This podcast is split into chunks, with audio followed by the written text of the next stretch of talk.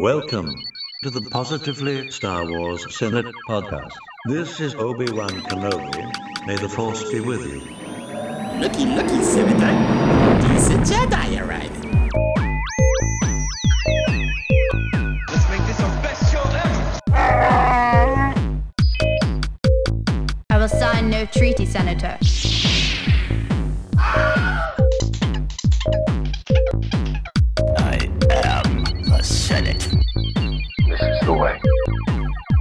Star Wars fans, and welcome to the latest episode of the Positively Star Wars Senate podcast.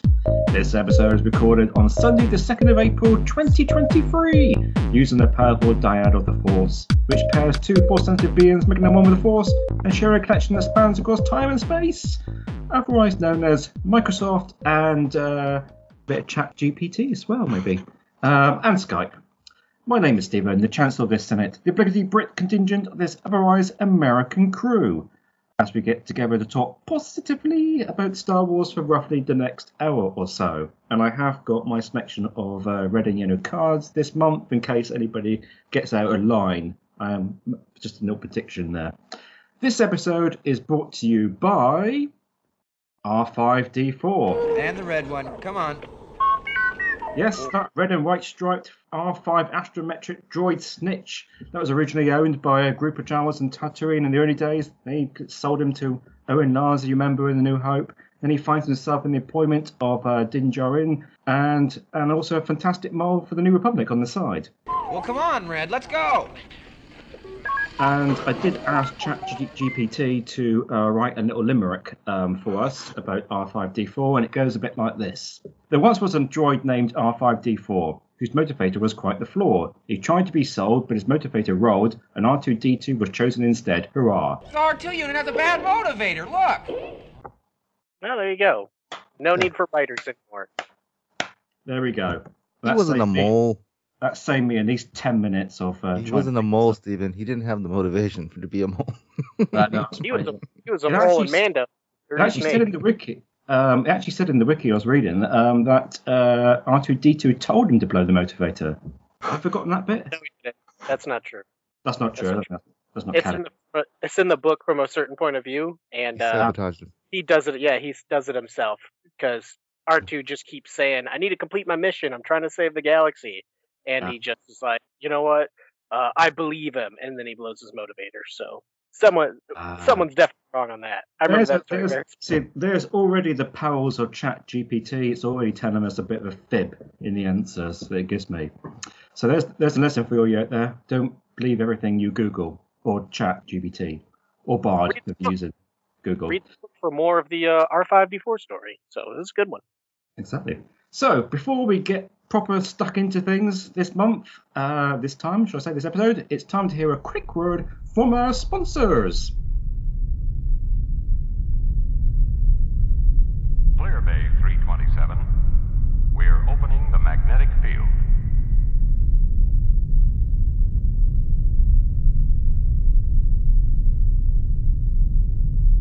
And as ever, absolutely, we couldn't continue on without them, and uh, we thank them very much for their for their time, effort, and uh, lack of money um, that they pass away. So, whereas I'm in the UK, I am joined this month by my positive friends from across the great big pond, otherwise known as the Atlantic Ocean, over in the United States of America. And we are all crammed in together in Skype, and I have hopefully Ron. Greetings and salutations. I don't know what it is. Hey, that's my gig. Greetings and salutations, fellow senators and chancellor. Good morning. Yeah, fantastic. Afternoon to you, and or evening, depending on what time you're listening to us. We have Ryan, Hello there. and we have Tony. Hey everyone, glad to be back. Been frozen in carbonite for a while, but uh, here I am. You've been been default, and Ricky. Hello. So we are all here together, and we are going to dive straight into Mandalorian. Mando, this is the way, and season three, because uh, in the last episode uh, of the pod, we covered the sort of the first half of the Bad Batch, Um, and we covered it so well, we didn't have time to talk about Mando, um, which was only two episodes in at time. But we are going to see how far we can get in a reasonable time to go through uh, Mandalorian so far. And we've had uh, five episodes. The fifth episode was just uh, last week at the time of recording. And also at the time of recording, we've got three more episodes to go, believe it or not. So it's uh, short and sweet. So, right, here we go. Um, Spoilers if you haven't watched it. Yeah, spoilers if you haven't watched it, uh, especially if you haven't seen seasons two and one first, uh, or the sequels, or the prequels, or the original trilogy. So we think we've said we're going to, uh, I mean, a little cantina chat beforehand. We're just going to sort of uh, try and uh, go through in relatively simple, quickie, quickish order, but we'll see how it goes. The first episode was the apostate. Apostate? Apostate, that's, that's the Prostate. thing. Yeah, prostate. The we're prostate. Completely different thing. Completely different Um. Yeah. The episode where Manda goes in for his uh, yearly checkup. yes, exactly. Uh, yes. Ah, right. Okay. Yeah. Uh, that's going to get me now. The- so this starts with the arm- armorer and the group of Mandalorians holding a celebration to induct a young child, which is Ragnar Vizsla. And I wondered afterwards why everybody's gone about Ragnar and these Ragnar mines online or memes, and uh, now I know, but that escaped me at the time. Um, the ceremony is interrupted when a dinosaur turtle, apparently, attacks the Mandos. The clan initially fails to defend themselves, but they are saved by Din Djarin and Grogu, who have been reunited. Uh, there was no. Uh, that's another conversation. Uh, go watch the Book of Boba Fett if you're still confused. The armorer confirms that the mines of Mandalore still exist. Din Djarin may become a Mandalorian once more. Djarin travels to Nevarro to meet High Magistrate Greef Karga. Djarin helps Karga stave off a group of pirates, more to come later, led by the pirate Vane. Uh, Karga offers Djarin the position of marshal, but Djarin refuses, stating that he has to rebuild IG-11 for no good reasons, but uh, that he needs them in the mine. But uh, after reviving IG-11, the droid defaults to his original program, uh, which is pretty violent, and so he gives the parts to a group of hey hey hey Anzellan mechanics who tell him that they need a new memory core to repair the droid. Droid. As Djarin leaves Nevarro, the pirate crew led by Vane's superior, Gorian Shard, previously seen on the Pirates of the Caribbean, attacks his ship, but Djarin escapes. And then he meets up with Bo Katan in an old Mandalorian castle on Kalevala, who reveals that after losing the dark saber, she has abandoned her plans to reclaim Mandalore and tells Djarin to travel there alone. Well, that was a one of the most uh, um, quickest conversation points they've ever had, I think. I don't remember her losing the, the uh, dark saber. Am I had a mind? No, Din has the dark saber. Yeah. I tell you what, I'm gonna. st- I think as for next time, I'm gonna just use Wikipedia for this and not. I mean, Wik- she did ha- lose it, but we haven't seen why yet. you know, that was a long time ago, wasn't it? So that was the opener. So you know, it's a little bit of foreshadowing. Um, but in the beginning, when it first starts, the um armor does drop some liquid into the um the forge, and it does that little shimmery blue thing. So I just rewatched it again. Yeah, it did. And I found it interesting because, like, once they started to go to the water, my wife was like, that's probably water from the same area. And I was like, there's no way that Mandalore's been blown up for this long of a time and she's just been using this little bit of water for the forage. And sure enough, it's like, oh, it is the water from the mines of Mandalore.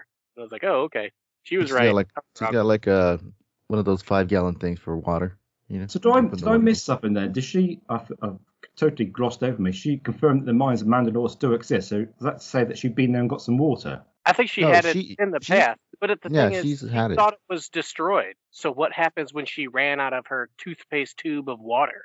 You know, type of thing. It's like seems like it's like, oh, I really need this water for the forge. Unless it was something like uh fabricated one. Maybe it's just because there's like elements of Beskar in the water. You know. Maybe there's a way of breaking yeah, it down. that's that's kind of what know I thought. I, I I didn't understand that she was always using water from the mines, unless I was mistaken about that. I I just thought that them pouring that little bit in there had the reaction. It's just infused with it. Yeah. Yeah, that proved, like you said, maybe it had Beskar in it, or I don't, you know, whatever. It had Yeah. something in there that that she was able to prove that it was just by pouring it in there. It had the the chemical reaction. But Yeah, uh, some kind yeah, I mean, because it seems like it'd be hard. It'd be hard for her to to have that much water for all this time uh, left over from from there. So I, I I I just gathered that it was that was the way to prove that it actually was just the the little reaction that it caused. Like testing your pool.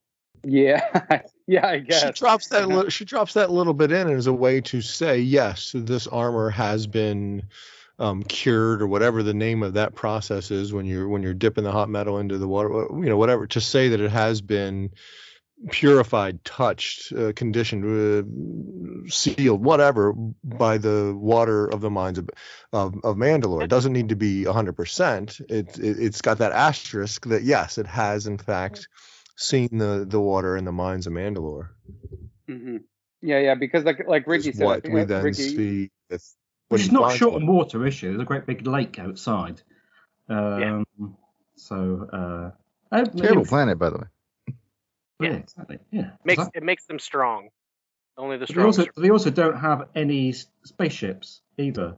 might make them strong, but it thins out their numbers, which are already weak. So Well, they had you zero, can so it makes now them they- strong, but it to find a new home and find some other safer way that doesn't thin out the numbers to be stronger.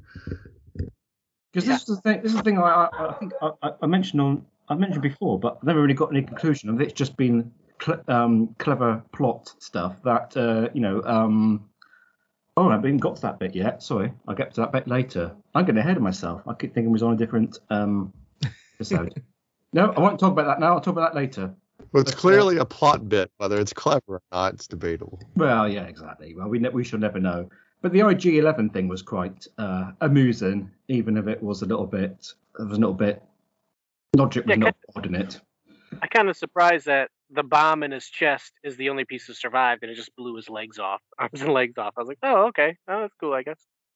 I rewatched it again the, that episode and uh from season one, and you don't actually see him blow to pieces. It just kind of like explodes. So I don't know what kind of bomb that was that he had, but yeah. See, I'm I'm gonna I'm gonna risk my first yellow card. Yeah, that is him playing with his action figures. He blew that one up, had pieces of it lying around when you're you know the little kid playing with him and tore it all apart because it blew up, and then it still exists and it's there and you use it somewhere else in your storytelling thing of oh I want to try to put him back together and because find they're out totally awesome toys, Ron. That's why. Well, because because you can't because you you find out you can't. But what was really the surprise in that episode? Uh, I, I really think I don't think we knew that was coming. Right? Was the Anzellans, the little Babu Friks, right? The the the little little They were in the dudes. trailer. We saw them in the trailer. We saw. Oh, one we in the- saw them in the trailer. Okay. Not that many though. Yeah, No, no, it- just real Yeah, quick. there, there gaggle them that they were they were they on Nevarro or do we think they came were they weren't on Nevarro let's say the first time we saw Nevarro right they they settled in there as it becoming a a Yeah, outer rim yeah. place to do you know they found a new home with Yeah, no, Well, just said that was an aw- attracted the best um, droid, whatever mechanic people in the in the galaxy. So he, he's like, we recruited some of the uh, or attracted some of the best ones, and then Hmm. he takes them to the Anzellans. So, Ron, have you just uh, have you just come up with a connective noun for a, a group of an Ansanians? Then it's a gaggle. Are we gonna- Well, I wouldn't I don't I don't think they're I don't think they're? I don't think they're a murder A murder So, of yeah. That's not like the yeah are they a murder of Anzellans or are they a gaggle of them I think I guess because of the smallness of them they're like Fraggle Rock so I think of them as a gaggle Like, maybe a Squeezy. fool. Squeezy of They gotta be like, like That was so hilarious though when uh, he's uh, That was funny. they're not a flock when when uh, Greef Karga is uh, translating. Like, oh, he says he can't find the plane. He's like, okay. Yeah, what was he doing that for? Because he was, That was hilarious. that, was, was that supposed to be because they weren't actually really speaking English? Well, he's uh, like, I can't understand. He kept ma- didn't get making like a jerk of point like, I don't know what you're saying. You know. so I, he might- I missed was- that because I obviously had subtitles on, and I can't wasn't sure what was on the screen, what wasn't on the screen. Um, It's like any power person in power, they micromanage situations and have to interject themselves where it's unnecessary. probably just talk to them more, so their slang or the, you know their language. You know, it's like trying to understand Steven, You know. Yeah, it's difficult. It is difficult. I can't even understand myself. Yeah. Well, I need I need somebody to translate for me. Yeah, Yeah. so I Oh, think that's that pretty cool. was. Pretty- How did you get? How did you get in there? Because the window. Did he go in through the window? There's a door. I missed that bit. How did he get There was in? a little door because uh, Carter kept like poking his head in. Peeking in, yeah. It's like a mini door, like an F door But inside. it was that big enough for Mando to go through. Yeah, where's that part of the episode to see that bit of hilarity? Because Well, yeah, it's like, crawling uh, through there. Well, why did Yoda have a Luke-sized door in his house? So Well, yeah, he got into there, yeah, but that's true. I was just thinking that the same thing. Same thing. Was Yoda's house was a bit cramped. But there seemed to be a lot more room when he got in there. But it could not. it's like when stand- you're my, my daughter has like a playhouse in the backyard. It's like whenever I used to try to sit in there with her when she was Yeah, little. Just like peeking your head just touching the ceiling. Yeah. No, I, I like the bit with the IG-11 uh, when he. I was surprised when he came back to life and he's like protocol. He started saying the same Oh, thing like he did that in the was beginning. with the, horrifying. yeah, it was a bit. It was a bit um scary. yeah, that he's was just really like a good. I- and he's like, Gil, Gil. And the kid was like, boy, that was pretty scary. And it was. It was like, that was, you know, for Star Wars, that had a nice little kind of jump murderous robot thing to it, like Terminator. I was really happy with that. It kind of just Yeah, reminds you how much in danger that- he was. you know. it was good to show the dan- the danger of uh, reprogramming droids because it happens quite a lot. And uh, Yeah, you've got to don't let remember- Denzelin touch your As droid. simple as it, it's not as simple as it perhaps. Uh, It's um, like 3PO all over again. Black Pack. what are you doing over there, IG11? I'm just saying goodbye to my friends. it could have been that actually. So that's what would make a good good mime actually, when it meant um, um, sort of uh, um, combining that scene with our um, with C3PO and uh, this scene here with IG11. I, I didn't put together that um the school that we saw on last season when Grogu's stealing the kids' food. Um, that that was the bar. that that was the cantina that they were having the shootout with Oh, Moff Gideon. Yeah. Oh, that's funny. yeah. So that like when those pirates come back, they're like, uh, they're like, oh, we want to have a drink here. He's like, well, it's a school now. You know, I thought that whole exchange was pretty pretty neat. So he got paid by some pirate captain to build that cantina and kind of fix up Navarro way back in the day. Now they want to stake claim to it. So they they think they have a they have some authority there. So I, I thought those pirates guys looked pretty cool. They were um Clatu- what? What were they? Nick- What species? I believe was one of them. They? Yeah. That was the main guy, Nico, wasn't he? Or is he Yeah, it was a Nick though. They were like uh what's his name from Resistance. I think. Yeah. I- I kind of feel bad. Right, right. Like the, there's a- ba- that the bad guys are always Niktos, Quarrens, I was like, I'm not trying to judge a whole race here, but it's like, they're not looking really good. You know, they're always like the evil ones. It's always What about what about Moss Face Davy Jones? What is uh? What a great seen that- design. I, I, I, loved I was thinking he was Oh, kind you're of uh, crazy. One of those um from the High Republic. What are they? The uh Drengir? Yeah, he's part Drengir, but he was like water Oh, Drengir. Yeah. Definitely not. Like I, I've had that conversation online already, and it's like I was very defensive about it. He's he has like- the red eyes, but they're similar in in uh I mean, Yeah, the only similarity is his beard has plants in it, and that could be a decorative beard. He could just have a plant beard type of thing. But the Drengir have tentacles, they have beaks. oh, that's true. They know, did have tentacles. Huh? He was more humanoid. Yeah, it literally looked like a plant rolling on the ground type of thing. Mm. Because remember, they all had like 20 libs and they had like thorns on them, and he was definitely humanoid. Yeah, he was No. humanoid. But like right, I said, James, s- sway me. What does how how how does how does that low rent sci-fi design uh, great in your mind? Th- This seemed very quickly done. Does not seem like there was a lot of time put in it. Um, r- rank is is is fantastic design in your mind and not in mine. How how how are we so far apart on that? it was definitely practical because you yeah, can tell. How, practical. So anytime something is practical, I appreciate the design. The, the beard, the beard might be CG because that moved kind of weird. I haven't rewatched the episode to to specifically look for that, but just it being a new character, uh, the the re- just the reason that it's practical rather than CG and everything, uh, just made him look even more Star Warsy to me. And I like yeah, just, like somebody that could have been the cantina in the first movie. You know. yeah, so it just looked classical and. I think it's That just a, green doesn't is is is in the first movie. Eh, n- Not that specific color, but but the aesthetics of, of what was going for. I, I I do like that it's not a drab, another yet another drab. Because when you look at Niktos and Clatuans and all that, they're kind of Ron, there's a blue sorts of- elephant playing the drums in Return of the Jedi. you know, that's what that's what Star Wars is. You got these crazy aliens that look, you know, you know, They look That kind of like out of place anywhere like- they go. I've seen crazy, that- I've seen crazier aliens in Star Wars. It was Yeah. quite a uh, there was quite a uh, a familiarity about his look, but I suppose they're going Yeah. for the pirate kind of alien and, and pirates as we see pirates, not um. It had all the stereotypes of, of pirates, didn't it? Well, Hondo kind of has that stereotypical clearly had a hey we want a davy jones looking you know what can you do for from a pirate you know linked to be a pirate? They didn't go with a blue elephant as the pirate uh, clan leader type of, of design because that wouldn't be piratey they went with a davy jones looking you know, we want it to be something like that and clearly and, and that's what they can come up with. And again like you say it's the practical aspect of it. It's a tv show. The the, the lip syncing aspect in this particular episode not not nearly as bad as later when we see them, but they just it, that's that's where my hang up and gets to be the low rent sci-fi is just that boy we could have spent a little bit a little bit more time making that um I thought it was fine. I like thought, it was, the I thought it was pretty neat. Yeah, I like, like. we, we've we've seen like like the pirates that were like the fishy guys, like the one guy that was there was it Corin or whatever, um, in Resistance. That was like the main pirate guy. So which I thought that was that character, but then he got killed.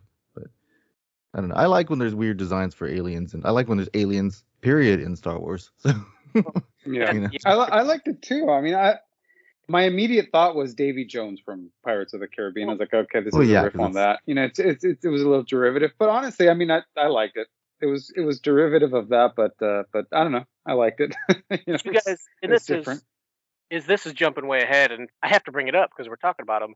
But his second-hand man was dressed exactly like uh, Mr. what Shmee? Shmee- Yeah. Mr. Shmee, I said Captain Hook. same thing. It was Yeah. so funny. Like that was great, and that made it just support the pirate thing even more.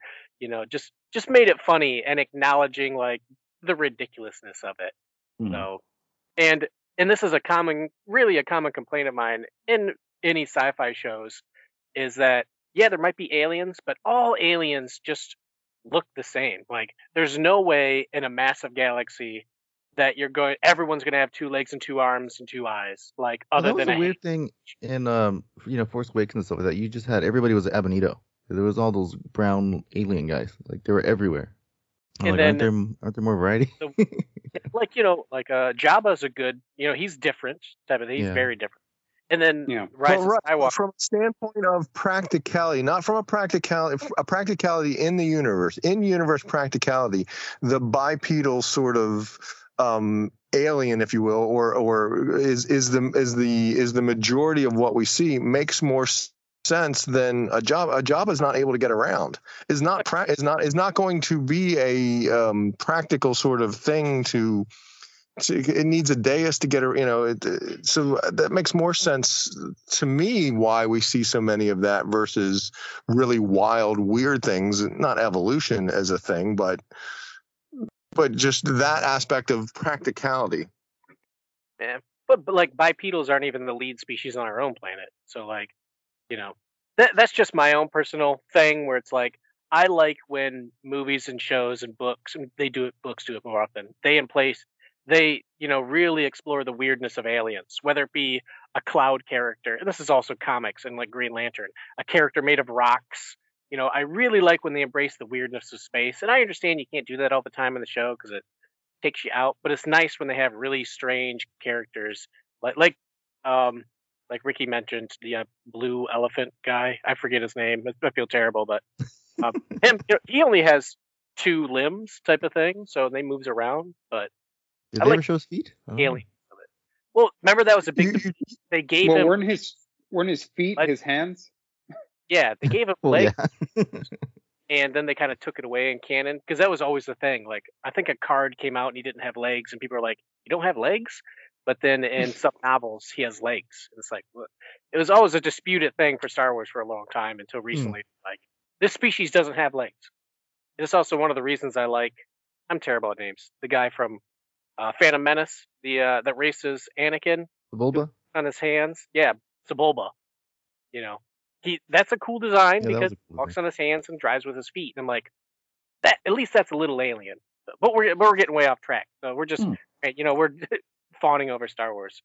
Going Yeah, off. I- Yeah, I to my point, to my point of the bipedal aspect, you mentioned how we're we're it, it, our even our own planet has more four-legged, but the bipedals are the ones that sort of uh, rule, run things, or or there's more. I don't think. I don't think there's more. Have more. that conversation with the lion in the jungle, right? No, Ron. wasn't I'm just, that's, that's what I'm suggesting. That's why we see more of the, the, that lion's Yeah. only in the jungle, but a bipedal is all over the planet. That's why I'm suggesting we see more bipedal in universe and obviously it's the practicality nature of it that that goes out the window but why don't we see more more design of it and then i'm trying to suggest there's a a in universe some sort sort of reason to some extent much like our real world um to some extent but yeah it's just Well, it's harder like, to do Like That's the the real Jabba thing too. Just like on Yeah, Solo, you had the madam, what's her name, and she was just stuck in that water. She couldn't go in the sun. So I mean, there's like you know. That's why universe comic books work so much better because you can you can have a guy made out of rocks and then okay it works you can make him you can articulate the heck out of him he can walk around get around fly a ship whatever needs to happen in a comic but start as soon as you start going real world or on screen it becomes a Like uh, challenge. the Mon Calamari need to have those suits so they can stay uh like moist all the time, right? They have those Yeah. hydration suits. There's so many mm-hmm. Mon Cali that live in the desert planets, like in High Republic and all this stuff. I'm Yeah. like, what are you guys doing? All right, back to Mando Right. How awesome was the uh, asteroid uh, shootout with the um with the pirates? I thought that was really cool. It reminded me of uh, Empire Strikes Back or something like that. He's Oh, yeah, hiding should- behind the asteroids coming out, Oh popping yes, up. yes, yes, yeah, of course, yeah. He took them all out. Yeah, that whole yeah. He's showing he was showing uh, Grogu like, okay, this uh, be a Mandalorian, you gotta know how to navigate. We're gonna go here. He's like, and that's the alarm for any danger. you know, that's the proximity So- alarm for. N1 starfighters were really powerful, man. Like I don't Hmm. remember doing that good, but yeah, Well, they, it's- wasn't even flying it, and he destroyed a whole like trade federation. exactly. Yeah. yeah. So they're really letting loose with that ship, and I'm like, okay, that's really cool. Just Well, they're good at they're good at spinning. a lot of great space battles and a great yeah. Mm. yeah so that's what was cool absolutely fantastically cool about that scene is we got to see that thing in action Yeah. get to see the souped up nature of it, get to see Den's flying skills, pilot, which we yeah. haven't really seen. I maybe uh, or since season one, do we see much of it in season two? Anyway, just just a wicked exciting exchange of of, of everything that you want to see in Star Wars and and, and and flying around like that that really helps solidify that and that souped up N1 is a is a is a neat design for sure. No, that um Razor Crest was always like broken down all the time. Whenever he had it, he, the thing was held together by strings at one point. So yeah, this he actually has a ship he can fly around and you know it really moves. But as far as the first episode, I think it kicked off really well. It established Yeah. where they're at. It had a lot of good characters, a lot of good fights. Like I felt like it had top tier graphics, CG, and practical effects. I didn't Um, expect to see Bo Katan in the first episode. I was surprised that they showed her at the end. What about what about the uh, the elephant in the room? Not the one from Return of the Jedi or whatever it was. Um, the Does nobody uh, know his name? Max Rebo, Max. Max Rebo. Thank you. Yeah, right. Rest yeah, in peace. right, yeah. No, I was thinking about you know because a lot of the conversation at the start was um, you know so, somehow Grogu has returned and all that kind of stuff and we get really confused and there was absolutely no recap at all at the start. Didn't bother any of us, of course. We all know exactly what's going on, but Yeah. there was a really annoying amount of um, uh, It was all for and- and show. lies on Everybody not- knew that he came back already. Like, Yeah. come on. And honestly, I'm to the point where it's like, if you choose to skip Star Wars shows, that's on, That's on you. you. Yeah. They're telling a big connected story, and whether it's Marvel or Star Wars, like if they tell, if they release something, it's going to be connected. And I'm going to watch this High Republic Tales of the Jedi or whatever it's called, that kids mm. show that just released. I'm going to watch Yeah. that because I doubt it'll be connected. But if you can watch like 17 hours a day of YouTube and write fan fiction, do all this, you can watch an episode of Book of Boba. You know, you can watch an episode of a show. You know, Yeah, there, there's no excuse for it. I mean, and, and if you have people in your life that maybe didn't watch it and they do watch Mando, that's like when you be a good Star Wars fan. You're like, hey, let's watch this, you know, so you can get caught up. You know, and that's that's coming from me, who I chose to skip Sky uh, Clone Wars and Rebels. But yeah. yeah, that's coming from me. But You've I had some payoff now for that, haven't you? Some payoff for catching up. yeah, so I can watch it, you know, and I'm almost finished with season four of Rebels. Um, so it's like, and I'm choosing to watch those now because they're telling a bigger story. Like they're telling more with Ahsoka. They're telling, so it's like, you know what? I shouldn't skip those just because I'm not a fan of that animation CGI style. It tells the Star Wars story. If I got to watch 110 episodes or whatever, then I'm just like, you know what? You just got to sit down and do it because it's Star Wars. And that's it. You know, I skipped a bunch of stuff and I'm like, nope, it's Star Wars. We can't do everything. There's a thousand books and comics. But for like the big on TV shows, TV, you can't skip any TV, man. That's crazy. We can do everything because Star Wars is only on screen, and that is going to be the crux of why the Bad Batch doesn't resonate for you as much as say I do. I don't mean to boil it down to that one simplicity, but I'm going to boil it down to that one simplicity. Had the Clone Wars and the Rebels been been a part of it, the Bad Batch might ring a little louder for you as it does for me. I think that deserves a yellow card. That's just my that's just my Uh, opinion. I, I was just about to put my hand in the pocket. but I thought, oh no, I mean, it's first offence. I can't. Uh, you know, Hey, ref, you- who's calling you- the game? The- The other team Yeah. or you? You when you see something, you call. Don't don't be influenced by the other no, team. exactly. Yes, I've got. I'm being crowded around now by the referee's being surrounded by everybody, and uh, I may try and have to uh, uh, make my decisions. here. Yeah, Yeah, you can't. My video's off, but mine I'm rolling around in my knee right now. Like there's- there's- it's fine. It's fine. okay, all right, all right. We're going to move on to the next episode anyway. But just because something else that occurred to me afterwards is that if anybody's played uh, Monkey Island, um, there's there's a lot of um, um the Chuck in in Yeah, um, that's that's that, that's uh, me and my daughter because we we love those games and we're like it's LeChuck. and there's actually a new game out come out. Well, it's Yeah, not- I have it. We haven't played came it out the last couple of months, and I'm actually almost wanted to get a console just to uh, to play that. It's So on I'd like to play PC. more- Yeah, I PC. the time. I have I no have idea what you're PC. talking. Monkey Island, Lucasfilm classic game. So Yeah, if you play those, Yeah, lots Monkey of Star Wars Island- references in there. Monkey Island is yeah, it's it's a cult classic. George Okay. Lucas pops up at one point in the games. Yeah, actually, there's not a Star. There's actually not not Star Wars references in it. oh, there's tons. Yeah. There's tons, yeah. Um, okie dokie. So episode two, the mines of Mandalore. I don't know why I was gonna say Attack of the Clones. That's episode two. Uh, I got, you got me checking again here. I got stop. I know. I'm just Yes, kidding. You're because that he episode, leaves- is episode two. Yeah, chapter Yeah, he eight. leaves to- from talking to Bo to go directly Yeah. there. Yeah. So no Max uh, the Chandler. He's got enough going on. He doesn't need that going on too. Yeah. no card me. Yeah, so Djarin, Djarin uh, goes back to Tatooine to visit uh, Peli Motto uh, in search of a new chip for IG-11. She don't have one, but instead sells him R5D4, that little sneaky mole. Djarin, Grogu, and R5 fly to Mandalore, where Djarin orders R5 to scout ahead and ensure that the atmosphere is non-toxic. When R5 does not return, Djarin ventures after it and is attacked by several Alamites, a native troll-like species living in the cave. Heading deeper into the mines, Djarin is captured by a cyborg uh, creature and sends Grogu for Bo-Ka- Bo-Katan's help. Bo-Katan rescues Djarin, kills a cyborg before leaving Djarin to the living waters. Djarin immerses himself in, in the water. Well, I won't say immerses himself, he actually sinks um, to restore himself as a Mandalorian, but a sudden drop off causes him to sink deep into the water. Bo Katan dives in, saves him. On the way back up, she comes face to face with a Mythosaur. Yes. So Another Bo fantastic follow-up That thing was episode. huge. I rewatched It that episode We like just- the other day. It was like massive. Saw the eyes. Like, It's always, you know, you know when um, uh, it was said that there's always a, always a bigger fish. There, there's your bigger fish. that's like the biggest Might fish. the- Yeah. Yeah. I think she was like the size of his eye or something like that. You know? Yeah, it was crazy. So, just- and th- something that I liked where it, a lot of people, you know, we watch this episodic, and then if something doesn't seem to line up story wise, they're like, well, that doesn't make any sense, type of thing. And oh, I kind of lost where I was going. Where she, there was Uh, something season, season three, episode two. where why didn't he? Yeah, Ryan, you're right. The, the internet's quick to say, "Oh, wait, this doesn't. Wait, this doesn't work." This doesn't, and it's like, well, hold on. We haven't seen the old. You know, we haven't. It's going to be fine next week. Him falling in the water is probably what you might be thinking of. Of, Yeah, yeah. of, of wait, that doesn't make sense. What, what, what? And then you get the answer next week. Just relax. You'll see. You know, see the episode, Yeah. the next episode. It'll answer your some questions.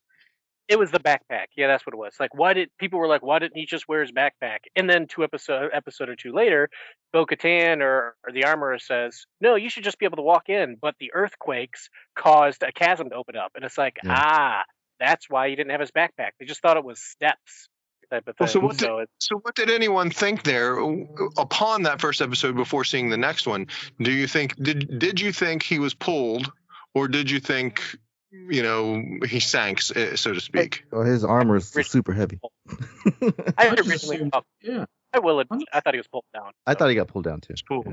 Yeah, that's See, what I- it seemed like. I had an issue because I was like, well, why would Bo, if if there was danger there of getting pulled in or a hole, um, which is kind of where I, I kind of figured it was a hole because if there was a hole that's normally there that you have to then you know walk five steps and then swim or something, Bo would have said, "Whoa, whoa, only only take five steps. There's a big drop off there." You know, she would have done something to warn him to some extent. So it had to be some sort of of of, of you know surprise to her as well, and and as evident by she immediately you know goes in to, to, to take care. She's not afraid or anything like that or whatever. That I, I didn't really think that pulled down by something seemed, and the mythosaur was kind of stoic and sleeping, hibernating. Oh, it was. I, I never quite got the uh, idea of it being the mythosaur that pulled him. I got. I'm. I'm. Well, I did. Honestly, I can't remember what I thought when it when it first happened. But I mean, I, I can't tell you the amount of times I come down some steps and missed the first, last step. Um, so I think that's what I was kind of. That's what I was kind of uh, thinking. I Yeah, like, no. it's- it's When, just- when I initially watched it, step. You you think he gets pulled down, but then they, when she goes down there and you see that the mythosaur is just kind Yeah. of chilling there, like you kind of like, well, why did he fall? You know, that that's when Spill.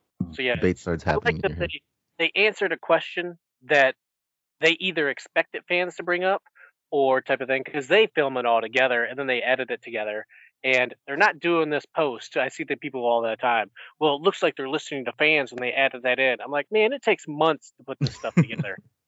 this was the plan. Just let the story unfold. It was a weird question. There's some things we got to skip over in Star Wars, like uh, Jabba being powerful makes no sense. But if you throw money at things, then you know whatever. Eh, Then we just wave it off and move on. So he literally uh, has him opened up and he fell in and he wasn't expecting it and he sank like a Beskar stone. As simple as that. Cool. Yeah, I thought that, I thought that uh, whole sequence was uh was pretty cool, and I didn't notice. Well, I'm foreshadowing, but yeah, Bo having her helmet on the whole time. We talked at the time about um, Grogu's um, little um, pod thing and pram? just floating down yeah, in, in the middle. of- You know, just it's able to just to go up and go down, all that down all that. Uh, Yeah, Yeah. that's one of those No, things. see, I watched it again. He's next to the wall, so I think it needs to have something there. Or Bo-Katan does See? tell him like, "You got here on your own. You must be strong in the Force." So either he used the Force to move that Oh, thing up, or it has some kind of gravity thing that pulls whatever is next to it. Because he did go up to the edge and go straight up. So I mean, might just need some kind of like gravity, you know, Earth to pull up. Not Earth, but you know. Yeah, that's ground. one of those things where it's like, let's think of a Star Warsy reason just to overlook that it's kind of ridiculous the thing shot up like two miles into the sky and then flew. I was like, why don't you just that you tell me that Pram doesn't have hyperspace? It can't just travel to the planet on its own, type of thing. It's like, no. It's just like think of some Star Warsy reason. If it's the Force, if it's close to the wall, I'm willing to accept it and then just Yeah, move on. I didn't even We- think twice about it when I watched the episode.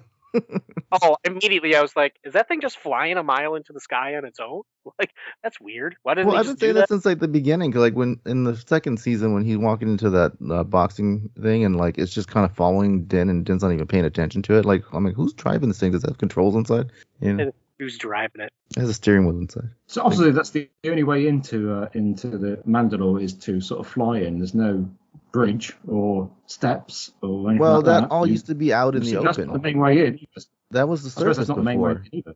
That was the surface before, but since they did that um, bomb and it crystal, it made like a dome over everything, and like everything, the atmosphere got covered in like crystals or something like that. Because that that was the whole palace that was out um, in the open in the Clone Wars, like when you know when Maul was there and.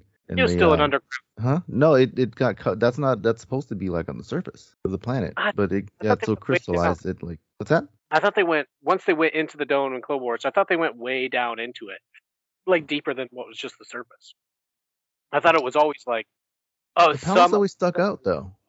I remember Maul looking out, and then that throne was always sitting there. And then when they had the fight with Pre-Vizsla and all that stuff, like it was never underground. Yeah, when they did the flashbacks, I'm pretty sure we saw it. Yeah, everything was on the surface when they show the bombing of the Night of a Thousand Tears, whatever. uh, so the whole thing just dropped down. Okay, maybe. No, I think like um, it, I don't know. Either it dropped down or it turned the surface to glass and it like covered it up. You know, because they had to go even super deeper down into um, the mines because there was that whole other area that they went down to. Yeah, I don't know. It's it's yeah that that place. I don't know how they're gonna rebuild that if they ever do. I just I can't wait for whatever foreshadowing or plan they have. They wouldn't show a mythosaur without having something to do later on in the season or farther Mm. down the line. And I'm just, I can't. Whoever does it, takes care, rides it. It's kind of the obvious choice, but it's like Boba it's going to be awesome to actually see a canonized version of a mythosaur. So it's boy, man, that finale. I hope it ain't 25 minutes. I'll just say that. I, 26. I, I love that um, design of that little like, crab alien guy in that suit. Yeah, we're skipping that over thing- that. Oh, yeah, yeah. That thing was so well done. Like it looked like that was like movie quality. Like I don't. I know you guys are like not big on CGI sometimes, but I thought that like they did a really good job on, on that. That thing was sitting there waiting for a trap forever. For for the Beskar for someone to pick up that helmet and then trap some food forever. Because nobody's coming to Mandalore. It's not like it's a populated area Yeah, or the- it's being visited by, very often or whatever. So that's He could Like have a spider. sensors Spiders will wait there forever. done stuff was- well, yeah. and they Well, the aliens that Mando beat just getting in there, that weird. yeah thing those guys are all over the place. He has things to So eat. they're they're not they're, my point about about that spider design as as a thing uh, the design of it okay but the the placement the plot point of it sitting there waiting as a, if it was a trap that he set not the creature himself that would be one thing but the creature himself was there under the helmet waiting for something to come forever the other aliens that you talk about they were by they were running around the island they were running around the planet they were doing stuff they weren't stagnant in their location for a long, long time. Well- Unless there's something we want to wreck on it that he heard the ship come in and, and put a helmet there and then buries himself under it and waits to hopefully. But it's so far away. mm. Well, I mean, Well, look, look at the things on uh, Yeah, Boba Fett. We spider. had those those aliens underneath the sand and they just pop up. You know how are they gonna know anybody's there? Same Or thing real- with the real Sarlacc world there. spiders Well, that's made by the same guy, so. yeah, real world spiders build a net in one spot. They sit there and wait until you know they catch something. You know, they're like, oh, this seems like a good spot, and maybe that. Well, so yeah, that's kind of my point. If the thing was a net under the helmet to catch Din, that would be one thing. But it was the spider himself. The spider builds the net, uh, you know, in, in that analogy. But the spider moves around, checks on things, is doing other things, and waits for the net to catch something. That's that's that's where I had a problem with the actual spider itself. Was what was there waiting forever for something to come because no Mandalore is desolate. Nobody ever comes. I guess maybe the creatures. Maybe that's where. Okay, maybe this is where I'm off. Those creatures that uh, Ricky mentioned, the, he catches those things around, but the helmet was the was the bait. Yeah, there was tons it- of helmets there on the floor. Yeah, animals use objects to attract things. Like, there's birds that you use that would- sticks that would- in a Okay, dance that would be where it was. That thing's trying to attract those those other creatures, or potentially, or waiting for them to come around or something. And I don't deny your criticism because that is certainly the first thing me and the wife said was like, how long was that thing sitting there? And is it just, hey, who's going to pick up that helmet? But, you know, again, we have to Star Wars the explanation. And it's like that helmet to a, I don't know if that thing would be, it can't be really an animal because it must be sentient to build something like that. So, but it's like Yeah. they put something shiny out for someone to pick up, you know, and he, someone crept along. And that's what spiders do. They sit and wait or, you know, until they catch something. Um, That thing probably lives for like thousands of years or whatever. You know, and it's really not a spider; it's just an eyeball creature. looked more like a don't know. mosquito thing. It was it was great. Yeah. like It was amazing design though. Like, oh, see that thing stand up? It's the CGI in this is top yeah, tier, it looked, it looked pretty crazy. Looked- Yeah.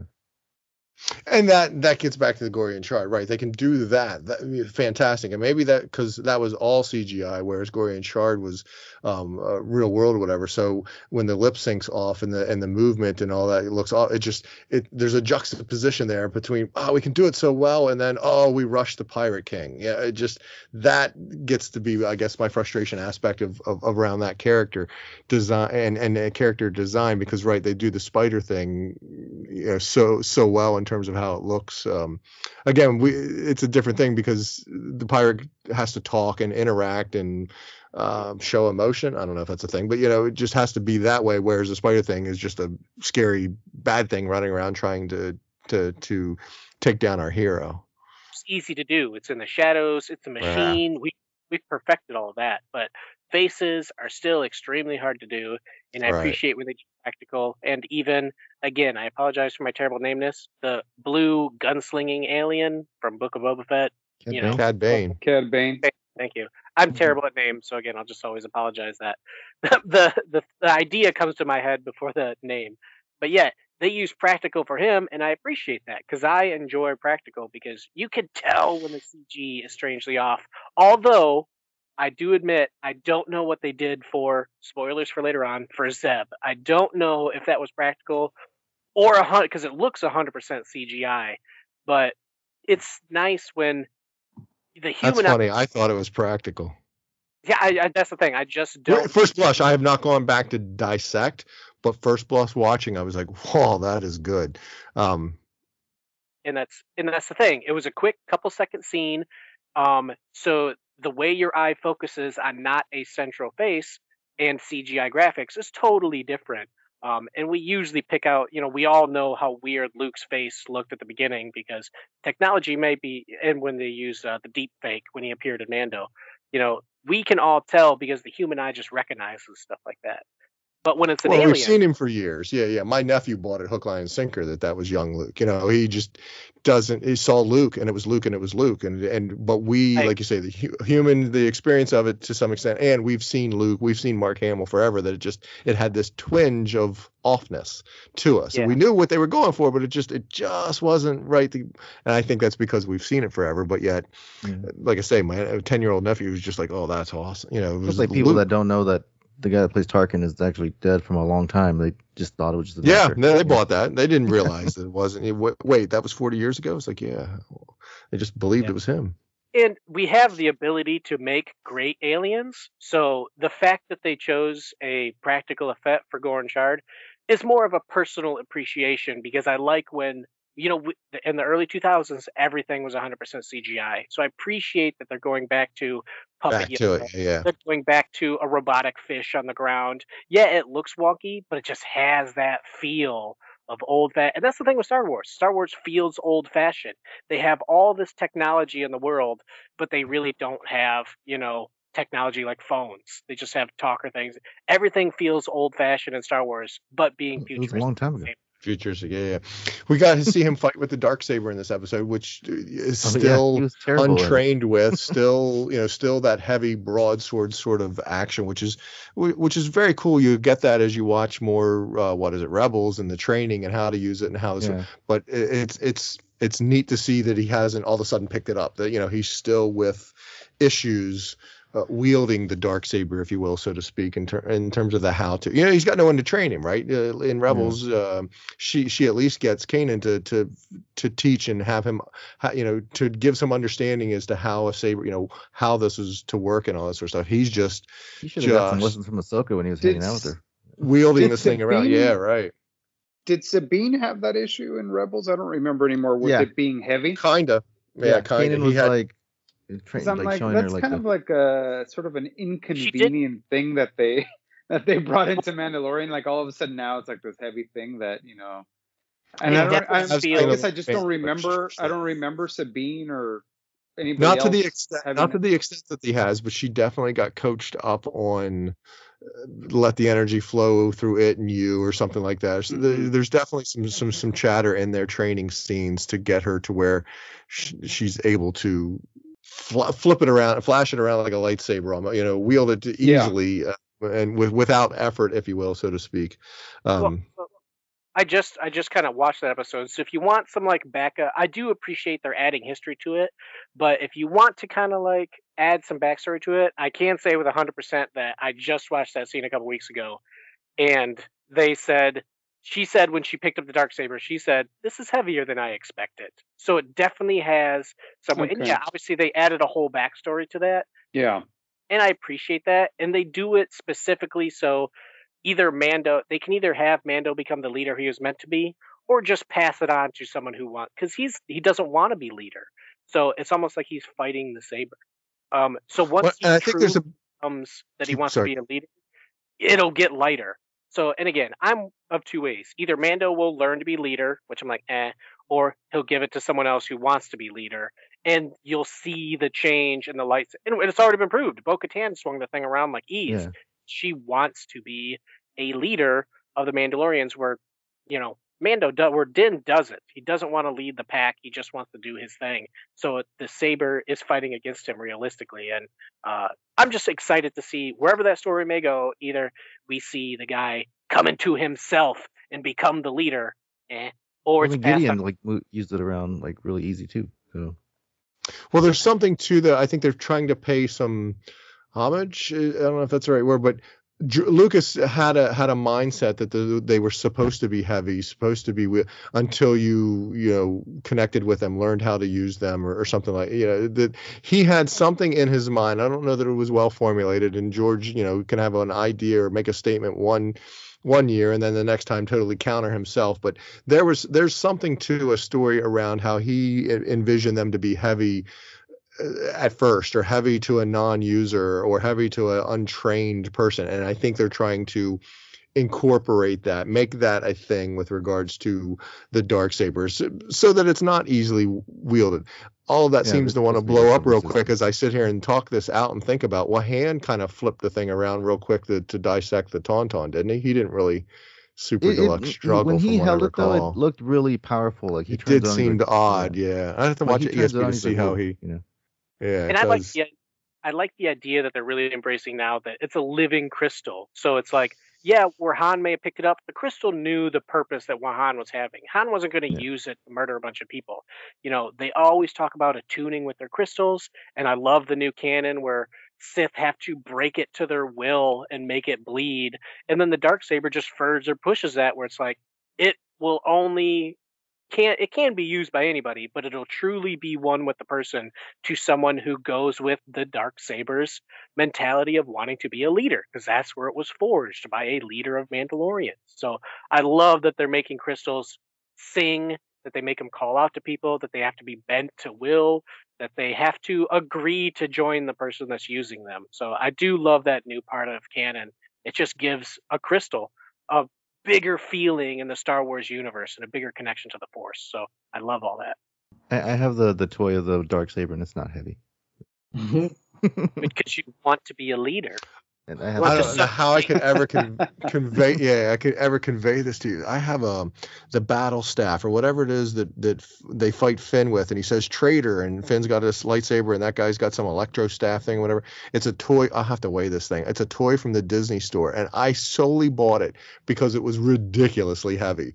For a toy for a kid to be swinging around, this thing is obscenely heavy, and it was just, oh my god, I can't believe they're selling this as a as a toy to kids to you know to, it a toy to, for to kids? or is it cosplay. a toy for an adult now. No, it was legit. It was at the to- it was at the Disney store. It was not a uh, you know the collectible aspect of things. Mm. I'll find a thing. It was uh, yeah, it was it, it's heavy. The dark saber that we have that we can buy in the toy store, not so much. Did you say that's that's the staff from the trader guy that you have? You What, yeah, whatever that whatever that weapon is, I don't. I that's so cool. blank. It's it's a riot baton, Yeah, Yeah. the thing that flips has out. like an electro thing at, at the end or something. And that's FN two one nine nine. So also known Wait. as You can't pull you can't pull um Cad Bane. You can't pull Max Rebo, but F one two nine nine, some obscure that guy you have you have in your brain. that yeah, that's that's the first Funko Pop I bought, and I read a book. there, there you go. There's the tie. That's the how. not That's to the ask how. for the next quiz we do. And him and Finn are best friends. There's a backstory to it. Him and friend Finn are best friends, and when he sees him, calls him traitors because he knows Finn personally. They were in the same Arn, you know, they were in the same group Yep. together. And the guy that spread blood on Finn's face is a person that he protected in his group. And the traitor, FN two nine nine, was there. Like And Poe and killed him. There's this whole backstory, and I love that it's like you have to go to the book to find it. A very mediocre book, but that story it just adds so much to those scenes where It doesn't count, Ryan. It's not on screen. it's it's in book, it's canon. Too bad. So All right, what's the next one, Stephen? Let's move on. Uh, the next one is Wait, how'd that one end? the end? convert episode. Oh, the, The credits the, roll. Sorry, The, the credits roll. Yeah, The music starts Yeah, uh, oh, how did that episode we, we watch end? the Mythosaur. Basically, Mythosaur. it's the Mythosaur. She's, yeah, Yeah, she she's looks back. swimming up and. Yeah, she looks back at the water and was like, "Damn." Damn. Did the Mythosaur move, or did we just see it open its eyeball? I saw his eyes. I think The it turned its head slowly and opened its eyes. Smile. We saw his Smile. eyes, Smile. plural, or we just saw his one eye. Just the I'm one eye. as face. I don't remember. Yeah. As much as a flashlight will reveal. So not much. They, they, they're covering a lot of. So the convert, the one where we uh, get a little side We can skip story. Somehow Dr. Pershing returns. After Jar- Djarin recovers, he and Bo-Katan depart Mandalore, uh, though Bo-Katan withholds the Mythosaur's assistance from him upon returning to Kalevala, they are attacked by Imperial TIE squads who destroy Bo Katan's home and are forced to retreat. Meanwhile, uh, on Coruscant, Dr. Pershing re- receives a pardon from the New Republic, but is startled to find Elia Kane among the Amnesty's program's recipients. Kane agrees to assist Pershing in his efforts to continue his cloning research, which has been outlawed by the Republic. They sneak aboard a decommissioned Imperial class Star Destroyer to steal the necessary materials, but Kane betrays Pershing to the Republic's lawkeepers and later secretly sabotages the mind wiping procedure used on him, significantly worsening its effect. Meanwhile, Djarin and Bo Katan arrive at the secret Mandalorian enclave, where Djarin presents the armorer with a sample of living waters as proof of his redemption. Because she has also bathed in the waters, Bo Katan is welcomed to the enclave as well. I was getting all sorts of other visions when he said he Djarin presents the armorer with a sample. it's like going to the doctors. Um, but yeah, this is the uh, this is the, like, the box." game of two halves. Yeah, here's a, here's a sample. Oh, you wanted the, the water. prostate. You did the prostate test, and here's the box. oh dear, it's all going so wrong. Um, so this is a, a, a taking a football analogy. This is an episode of two halves. Um, Could have been an email. No. could have been, could have been a Teams call. So it, it, get- was nice. it was nice to see Course. I do admit, I, w- it was a long episode. It was really talky, you know. I can't deny any of that, but we got to see all this good stuff on Coruscant, and. To in the top of that mountain that was on the planet.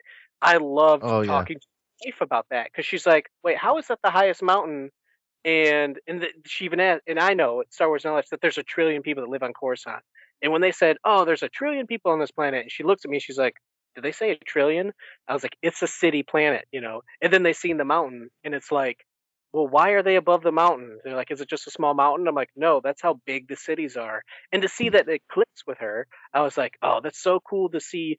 Star Wars fans that don't like obsess like us and dig onto those crazy facts and quizzes, they're just like, oh yeah, Star Wars is cool. I watch all the stuff on screen, you know, on the live action stuff.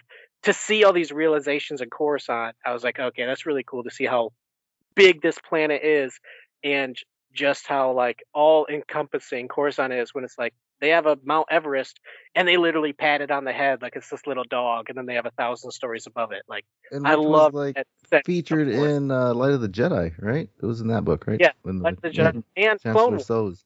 There was Clone Wars that was seen also. Really? I didn't remember on Clone Wars. I've, I've, I've been seeing cuts. Of, maybe I'm wrong, but I've been seeing three images. One was Andor, one was the mention of the High Republic, and I thought there was another one where this mountain. Oh, it might have just been mentioned in a book. Uh, Hmm. That's what it is. But there's another I- somewhere. I found it funny that they've built up around this mountain, this huge, you know, what has to be a huge mountain. They've obviously dug into it, built up on it, um, you know, desecrated it, if you will, to some extent, not not completely. But the peak, oh, heaven forbid you touch that part. You know, d- w- d- d- don't, d- no, no, no touching, no touching. That might, Yeah, that it's like might, you know, one- disrupt it, or that might hurt it, or something. It's just like, It's the well, wait a minute, way we've you can actually see the planet is looking at that peak. Well, otherwise you can't see the planet's surface because Yeah. they Can't. built over so much of it, which is crazy. only thing, ex- only thing exposed, don't touch it. Yeah. Well, how does that work? I'm just thinking for the science of it. You know, if I put a, a cafe at the top of um, Mount Everest, um, well, you need oxygen and you'll freeze to death. Um, you won't be able to survive up there. So there must Alien be. A planet, Stephen. We don't we don't question gravity and we don't question ble- breathability air. They just exist. It's And who knows how the size of the planet? It doesn't mean that. Um, I mean, they're at you know, from surface to space could be a lot bigger than Earth. So maybe there is. That's higher- interesting, right? If you build up from, if you build, if we built the Earth's surface up um two miles the whole way around like, Coruscant with stuff or whatever does the does the atmosphere then sort of expand out?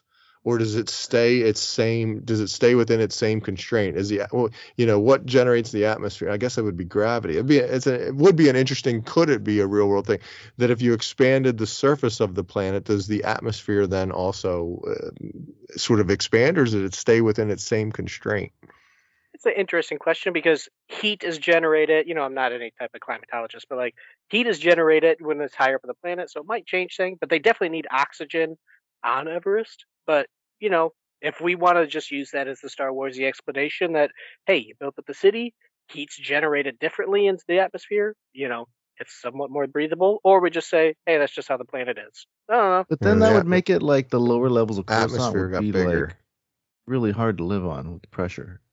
Yeah. Shouldn't it be Can a I flight that pig? Can I just say that I'm realizing through these these uh, discussions we're having right now that I have really been suspending my disbelief this season because I haven't thought about any of these things. That is Well, the we're best all- we only You do haven't the joined stuff the that podcast brings and talk and dissect. That's the best way to I'm do it. like, I have not thought about any of that. You know, it's Yeah. like, but anyway. Yeah, it's really best to Carry just, on. To skip, No, skip that's over- what we do, Tony. Give it a Star Wars. No, no, I know, and I am. I usually do. Like, I usually break things down, but this season, like you, you were talking Well, about this. So you're talking just about put- the I other. think we didn't do that with A New Hope. When we first watched it, when we mm, first mm. had an Empire Return, Yeah. anything, we didn't. Really, this has become a construct that that is the modern day thing. Where and we're just we speed up the timeline so much quicker. Now, granted, we've seen these episodes for weeks now, and we've had an opportunity to watch them, enjoy Yeah. them, and not think about it. But then go back and watch them and sort of dissect or think about or ruminate on these various types of things. Whatever. It's just a modern day construct of the Star Wars fan for sure because we did it to A New Hope because that's all we had. That's all we had with three movies for forever until we got more. So we just once we knew the movies inside and out, we started dissecting the how, the why, the what, the uh, you know, just all of it. So now we do it real quick to anything that comes up that that uh, some Yahoo fans like, what the hell's with the spider that's been sitting there forever? It doesn't make sense. Well, it doesn't need that's, to. It, that that's and like the tramp thing. Yeah, Like that's- I didn't even think about. Yeah. it. I'm I'm right there with you, Tony, because I usually don't think about that stuff either when I'm watching it, unless uh, Ron or somebody brings it up, and then I'm like, oh, or I see it on Twitter or something like that. I'm like, oh, I didn't. But somebody did bring that. up, as long as they have to, and this is what I fear for Favreau because I, I think he gets a little bit fanboyish in, in his storytelling, is the so long as the pram thing, like somebody brought it up that the last sometime that didn't happen. Why didn't that happen in when he was in the you know this space? So now that that pram has that ability to do this long drop thing and and hover the whole way down and, and the whole way back up or whatever, that has to be consistent. That has to it's kind of like R2 and his rockets. It was never super keen about his rockets. Where were they Right. before? And George sort of explains them away of oh they got dangerous, we took them out, or or you know they were they didn't like the droids being able to do that. So then you know eh, we as a Star Wars fan base have to be good at being able to sort of retcon in both directions or whatever. That it can't just be conveniently making stuff up because that's what you need need for your story. It has to work. It has to be consistent. Eh, For Yeah, sure, it's not even a just- deal breaker with me. So I the second the second the second most random conversation about this episode after the peak of um, Coruscant is I have to ask everybody: Would you eat a luminous uh, ice lolly? Yes. It was, yeah, I Yep. would, Question. Absolutely. And I would try to touch that Wow. mountain. I would be certainly be looking at the ingredients label first. That's yeah, like, oh, what's making it, it. What's making it luminous? Yeah, you know, that, uh, that's my that's my concern is what's what's in there. Oh, there's mm-hmm. radio. luminous algae. You know, it's just algae. Oh yeah, you're right. Yeah. It's obviously not something that melts very very much because there was no. Hey, let's get- of melting. We we got to dissect why are why did they bomb right here? This is why did they bomb her castle Why not? before we get to Coruscant or whatever? Why is the Empire You're getting ahead after of her? yourself. Why is I don't think we know.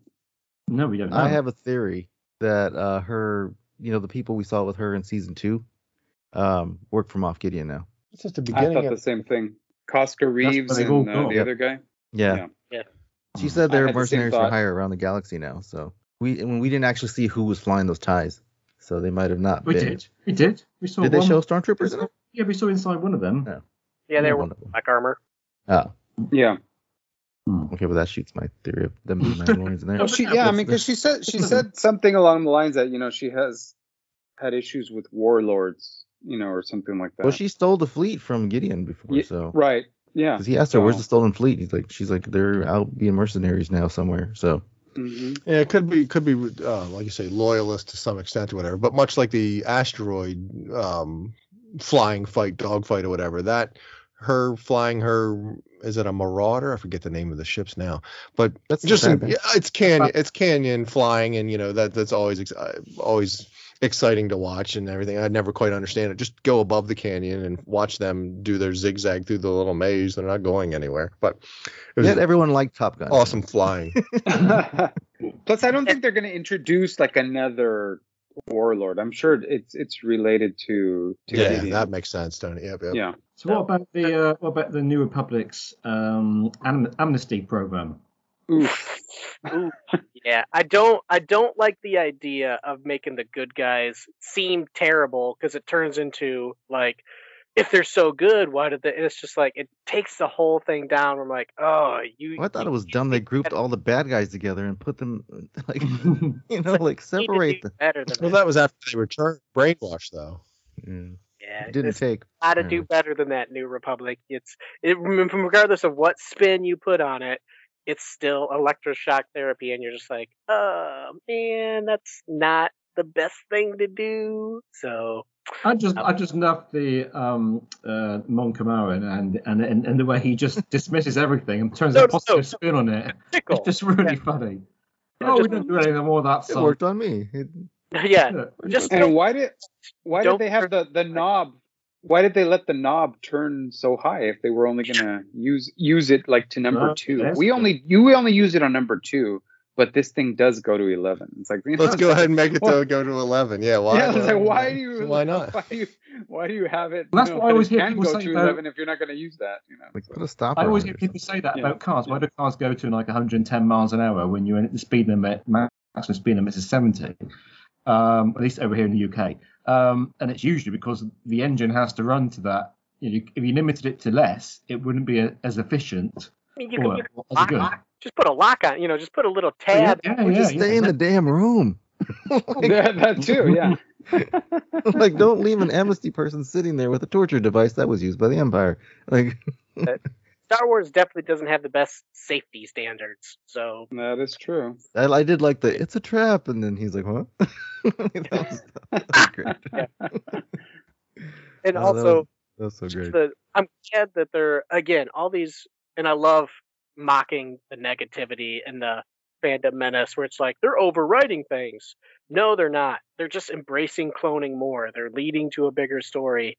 And it's like anytime we learn more about and even Bad Batch is just totally blowing open all the cloning stuff. Um but yeah, I'm glad that they're anytime the fandom menace complains about overwriting the sequel trilogy, it's almost embraced more heavily in the TV shows. It's like, yeah, we ain't overwriting nothing, dude. So it's Well, it's the same thing with uh, Clone Wars. It expanded on like everybody was like, "Oh, why did Anakin turn so fast in like ten minutes in the movie?" Like, we got a whole like series now showing it was a slow burn. Now we didn't have it in, when that movie came out. He turned That's what I'm quick.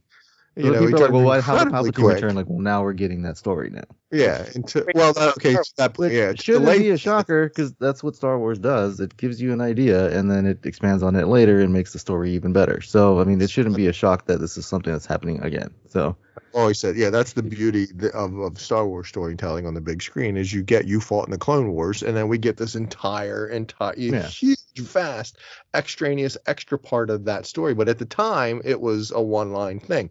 Somehow Palpatine returned. Uh, That's a now we're getting that story. thing, whatever. And now we're getting that. You know, let other creatives come in and backfill that in in a, in a vast, thorough, fully developed, you know, way, much like I- the Clone Wars. And like I know I griped about this episode when it came out, but um, I mean I've rewatched it a couple times. But I mean anything that builds more of that lore, you know, like you said, around like filling it in, like I'm for it. You know, like it's building in like how the New Republic like doesn't function properly and all the cloning stuff. So I mean, I'm like you said, we're getting that story now. So you know, it's, it's With- I'm it. so we're going to conflate the two things, this and Bad Batch, but I'm going to because eh, there's a bit of a problem. If it's Palpatine's ultimate plan, did Palpatine blow up Camino? Why did he blow up Camino? Or did somebody screw his plans a little bit by blowing up Camino? If he needed that cloning aspect in order to stay around for him, why do you blow up and kill almost every last Kaminoan and just have this one for that doctor to be doing his thing? You know, all that sort of stuff.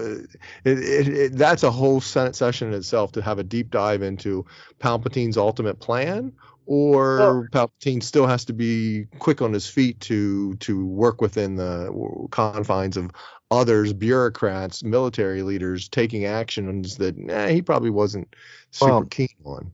Well, I think got- it's trying to keep a tight circle too.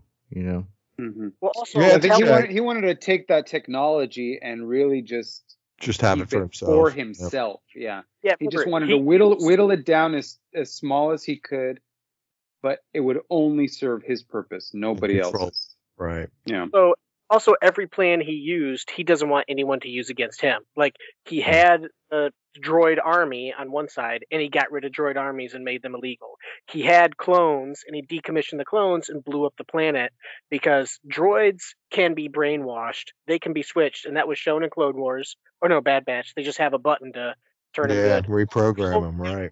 Clones were proved if they just have fake implants, they can be brainwashed to do whatever. So it's all these plans that Palpatine uses, he destroys any remnants. So only like Tony and That's interesting. Use it once and then right, make sure it can't be Yeah. used against you. I do Well, always harken back it makes to you wonder who uh who that Kane who she's working for. Is she working for Gideon or is she doing Oh, the. Emperor's bidding and like God, tying she's up loose Gideon. ends She's and- Gideon yeah. at this point I mean, still. She's, Yeah, because got some she even worked there. on Gideon's ship, I guess. Yeah.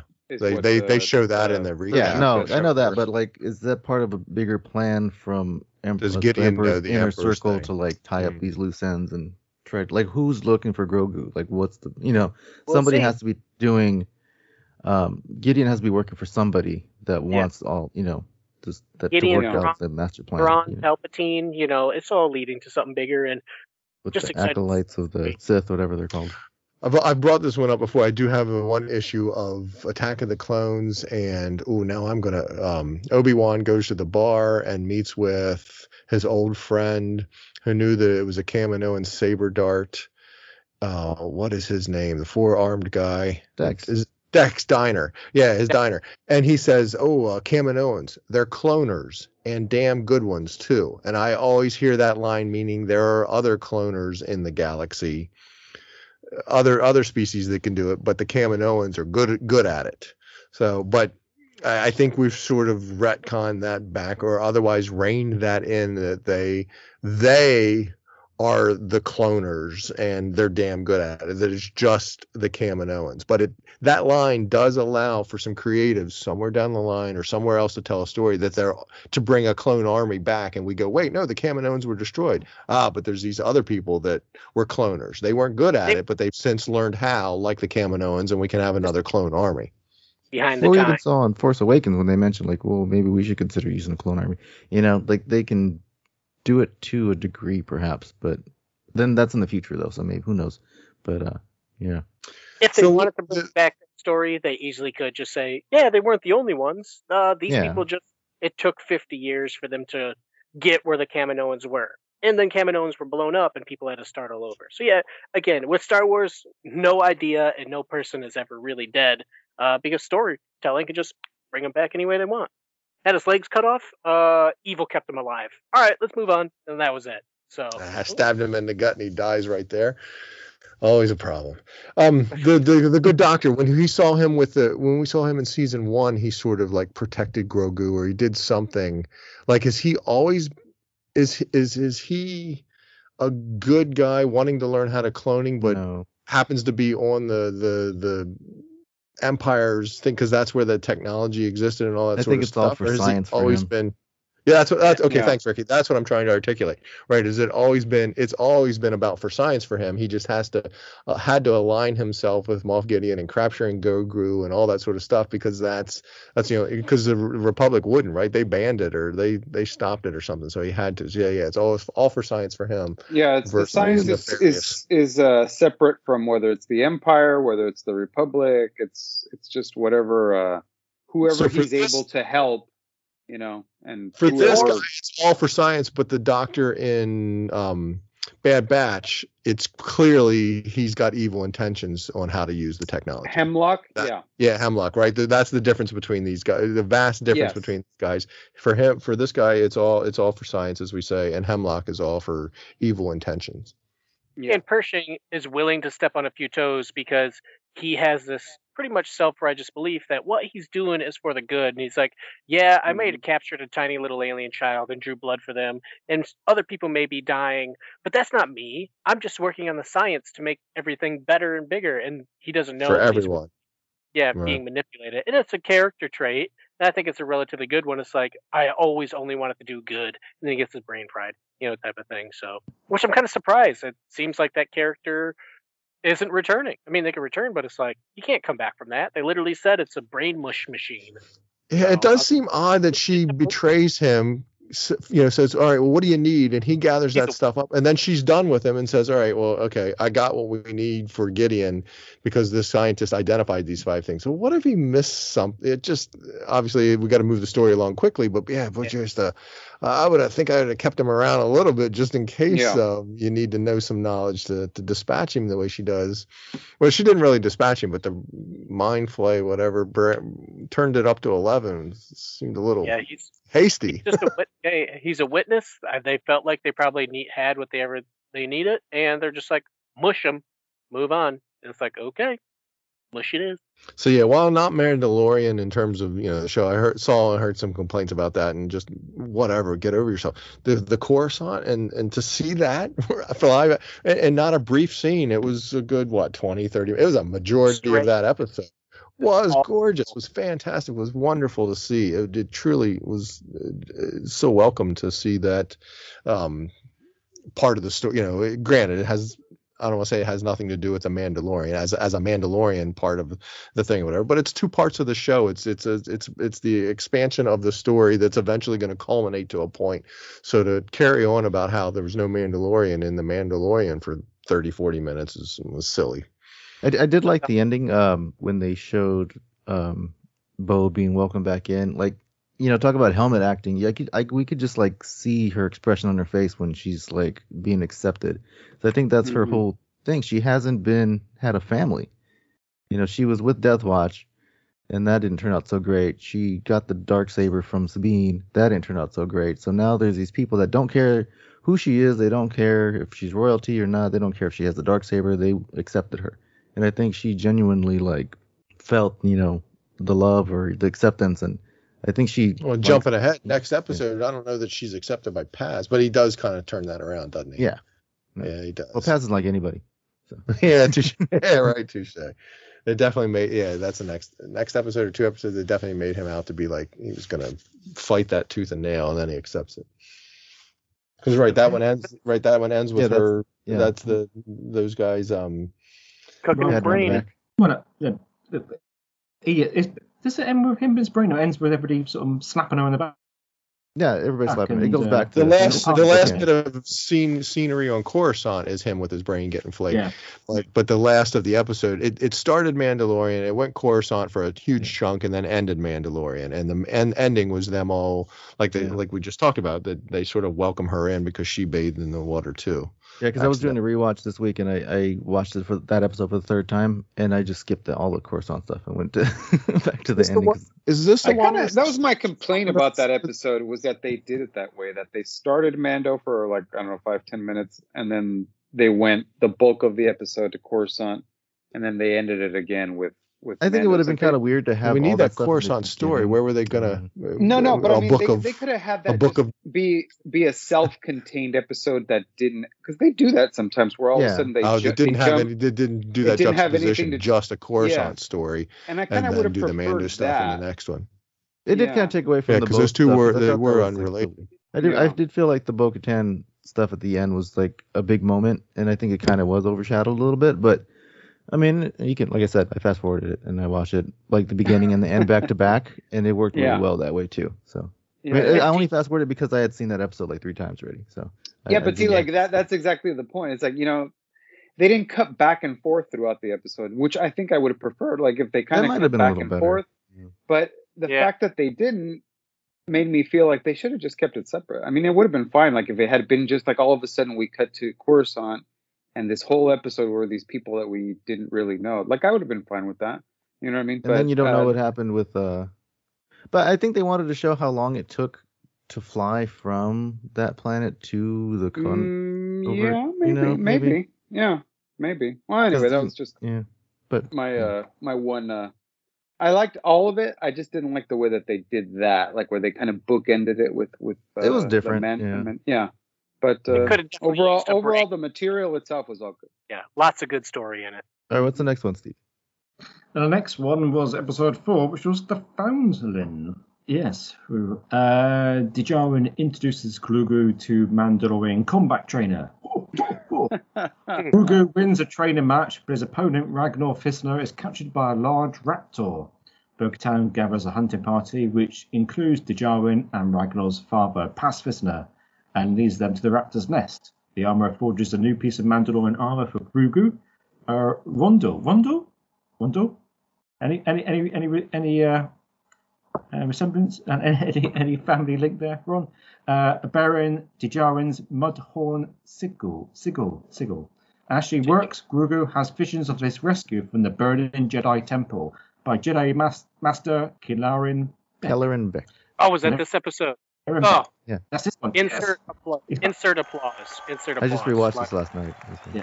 And Amazing. uh, yes, so uh, yeah, rescued by uh, Kanarin Beck and sympathetic members of Naboo's armed forces.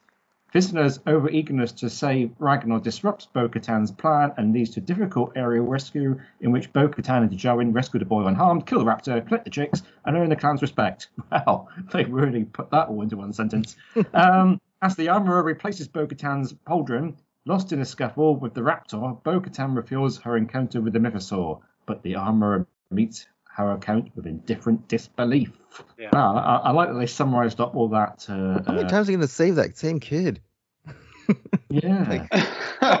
Jade, no. They saved him from the turtle alligator, and then now they're saving him from these bird things. Like that planet Good sucks. Pants yeah, he should just he should just stay inside.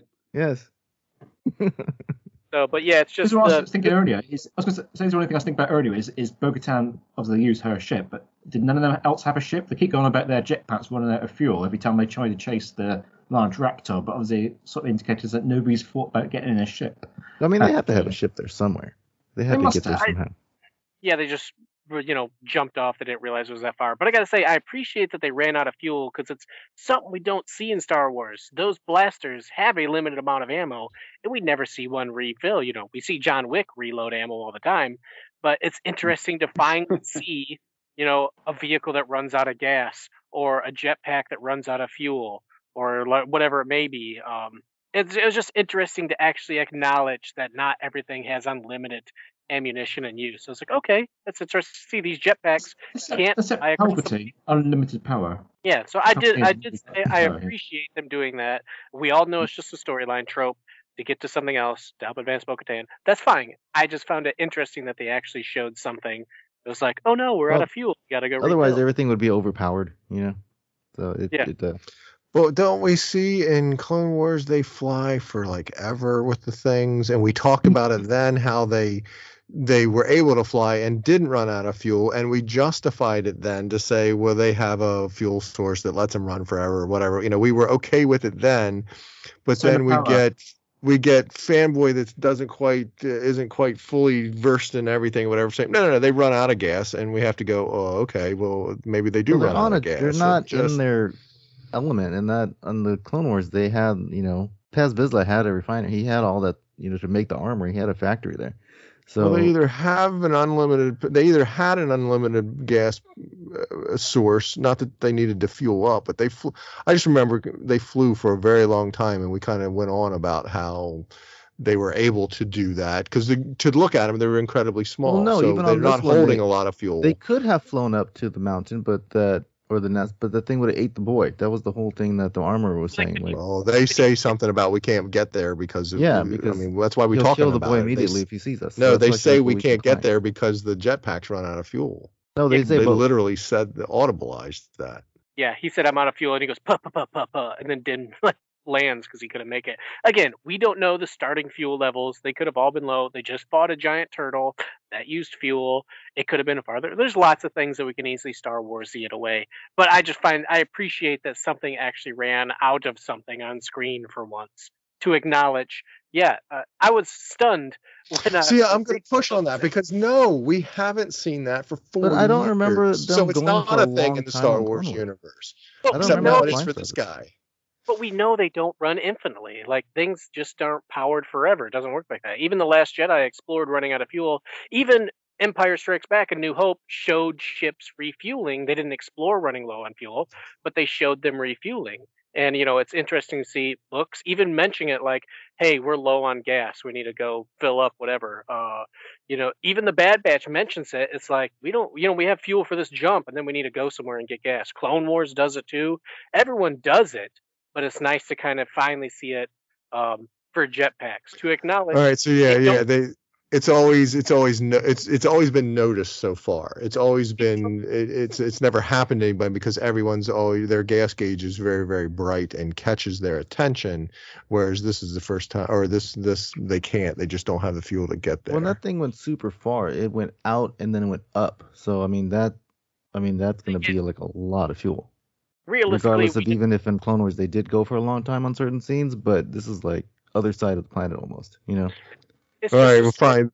That works. Explain to me how the thing swallows a kid for like three days, and it gurges him up. That that. wasn't that wasn't five minutes. That was they they like waited overnight to go attack the bird the next day or something. He's got was the it belly, not? the belly of a rancor pit. That kid was Yeah. just surviving. I don't Or think it, Sarlacc they, pit. They did wait a whole day. And again, who knows if he had it swallowed then? Um, I don't know. But yeah, he doesn't necessarily have to be swallowed that whole time, but but yeah. He the was way he swallowed trans- well, he transported it. He, he didn't have to transport it because he transported it via his talons, or who- right? He Yeah. grabbed Azra. Anyway, that was a little that was kind of like flock. why wouldn't you feed your babies right away? Because they're like, let's just wait here for the night. And it's like, what? This kid was captured and it's gonna Yeah, be eaten. right. I didn't get that one either. Yeah, I like I said, I acknowledge the points that people are making with that, but again, it's just like, well, for the story, they want to show Bo Katan, which was, you know, can I take a? How do you guys eat? Again, a fan question that I've seen for years now, and they're just like, just everyone walks away and you eat. You're like, oh, okay, so they're acknowledging fan questions from the past. They they have a Bo Katan story to tell, and yes, we have to. Oh, how long was that child eating? You know, they're just letting that child sit there, type of thing, for a whole day. Again, I'm with I'm with Tony. Like things oh, I Oh yeah, okay. I was like, what the are you talking about? Ron? But right, they had to have the overnight scene so that they could not not so that they could, but they had they had the, with in having the overnight scene that then let them address the how do we eat around a campfire? We we don't. we all go scatter, and then come back. So that was the whole purpose of that. Uh, right, the whole purpose of that campfire scene. Right, was just the eating. There wasn't any discussion in that, was there? Remember, Paz came. I thought, didn't Paz Vizsla comes Not up? Not a documentary, Ron. Vizsla comes up and says, you know, that's the start of Vizsla joining her, where he's like, "You're leading this thing. You deserve the fire." You know, that's him starting to Yeah. Oh, to, to relent a little bit on the Pazness of him. Yeah. not like, "You're a woman. You're not a good leader." She helped save his son, type of thing, and he's Right. like, Oh, "You're Yeah. the this is the lead. You take the fire." So the little trinkets of Pazla Yeah. changing. Uh, that was good. So, but we're skipping over the most important thing.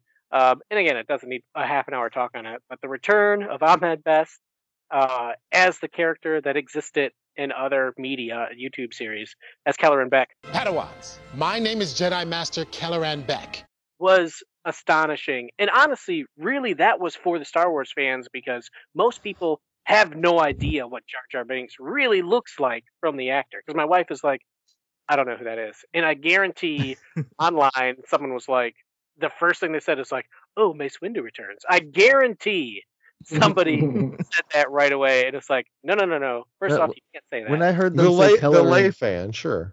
when I Yeah. heard them say get him to Kelleran, get him, and they didn't show him yet, I'm like, are they really? I'm like, they're gonna use Kelleran from Jedi Trials. I'm like, what? And then he opens the door, and then it's him. I'm like, oh my gosh, like that. I was, I was more excited. Not, I mean, I love Ahmed Best, but I was more excited that they used Kelleran Beck from Jedi Yeah. Trial. Oh, and I didn't remember his name from that show. Like I watched that show back when you know it was on or whatever, but I, I Yeah. guess I never really committed to memory his name. So yeah, it didn't, didn't last very long. when they the said the didn't name, I didn't. It didn't ring any bells. But when I saw him, I was like, oh, wow. I was like, is that is that the guy? You know, it's like I was waiting for the- the little droid, uh, his partner, to show up behind him. And these are my trusty droids, 83 How's it going? and LXR5.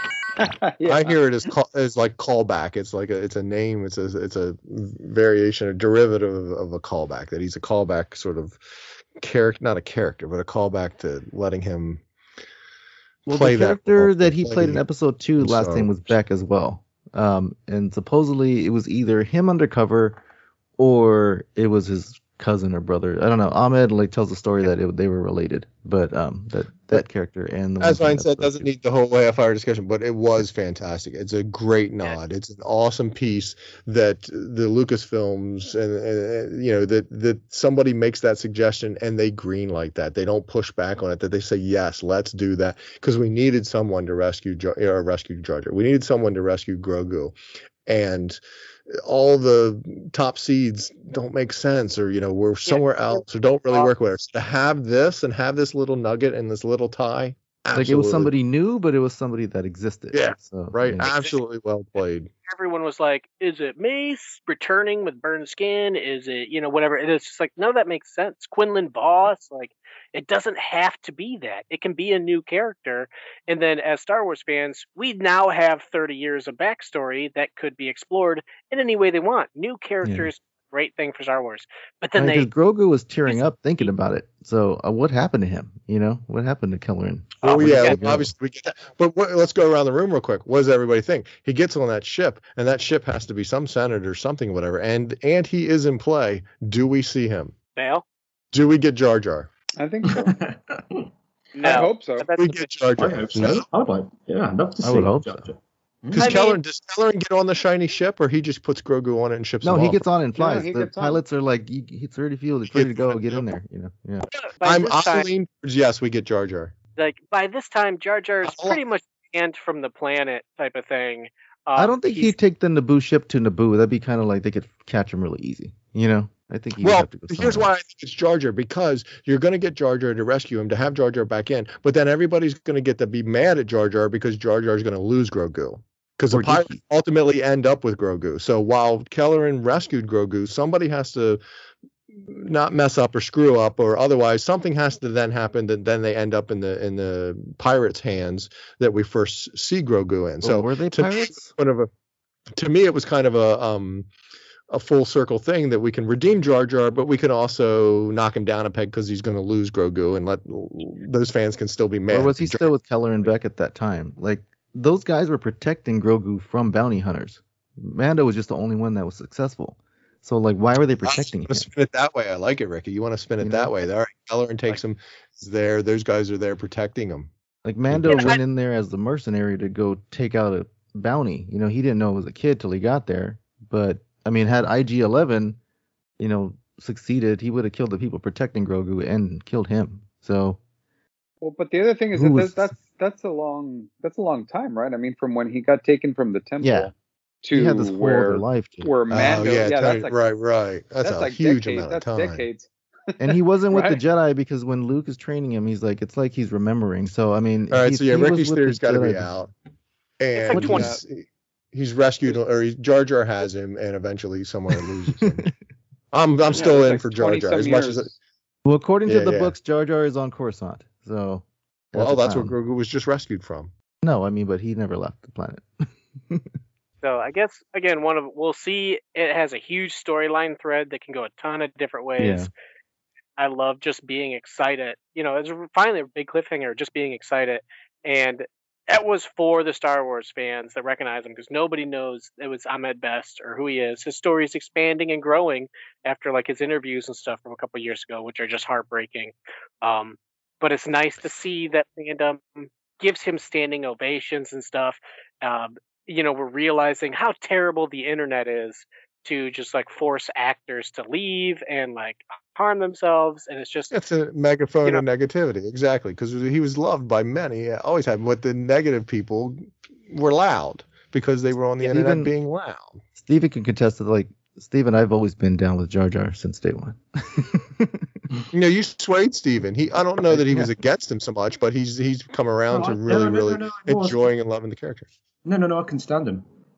Right? Yeah, I thought. I thought. No, you, I actually thought you used to- turned. I used to skip over the bits that he was in in uh in any Oh, in, gee. in, in Yeah, I, that's been an evolution of the bet- between these guys. I was indifferent to it. I didn't have a problem. He was a char- much like Ryan said. He was a character. He was a neat character He design. just got in the way. is Yeah. or whatever. It's He just got in the way of okay. It was all you know. It got in the way of I have a everything I problem with wanted to. It got in the way of everything I wanted to know about the Jedi's and uh, you know, the Sith and stuff. It just this just, just it would just get in the way of the story that I wanted to hear. Um, I was I was a step away from the guy on Fanboys that had the tattoo on his back. So I always Oh, loved Jar Jar. I was, I I still, was like wrong. I still have my kinda, like, talking Jar Jar doll from ninety from ninety nine, so it still works. I was indifferent about him all the time. You know, like he was fine, he was whatever. But I think if anything, like all the backlash has made me like him more. You know what I mean? Like because it's it's made me analyze him a little more, and I'm like, you know, Yeah, to see what just- George is going for, and to see what. Wait a minute, you the, you're just crying because he says poodoo and he's slipping and stuff. You know, it just ew, Yeah, which- of all the things because because your expectations weren't met in a fan. You know, you're like finding things and carrying. w- There were people that had problems with the Ewoks. You know, cute cuddly. Yeah. and Right, yeah. You know, it's just it. They, they find a reason. They find um, attention. Get attention dollars for being negative and and you know what uh, Clerks the movie makes makes out on that to some extent about how the Ewoks.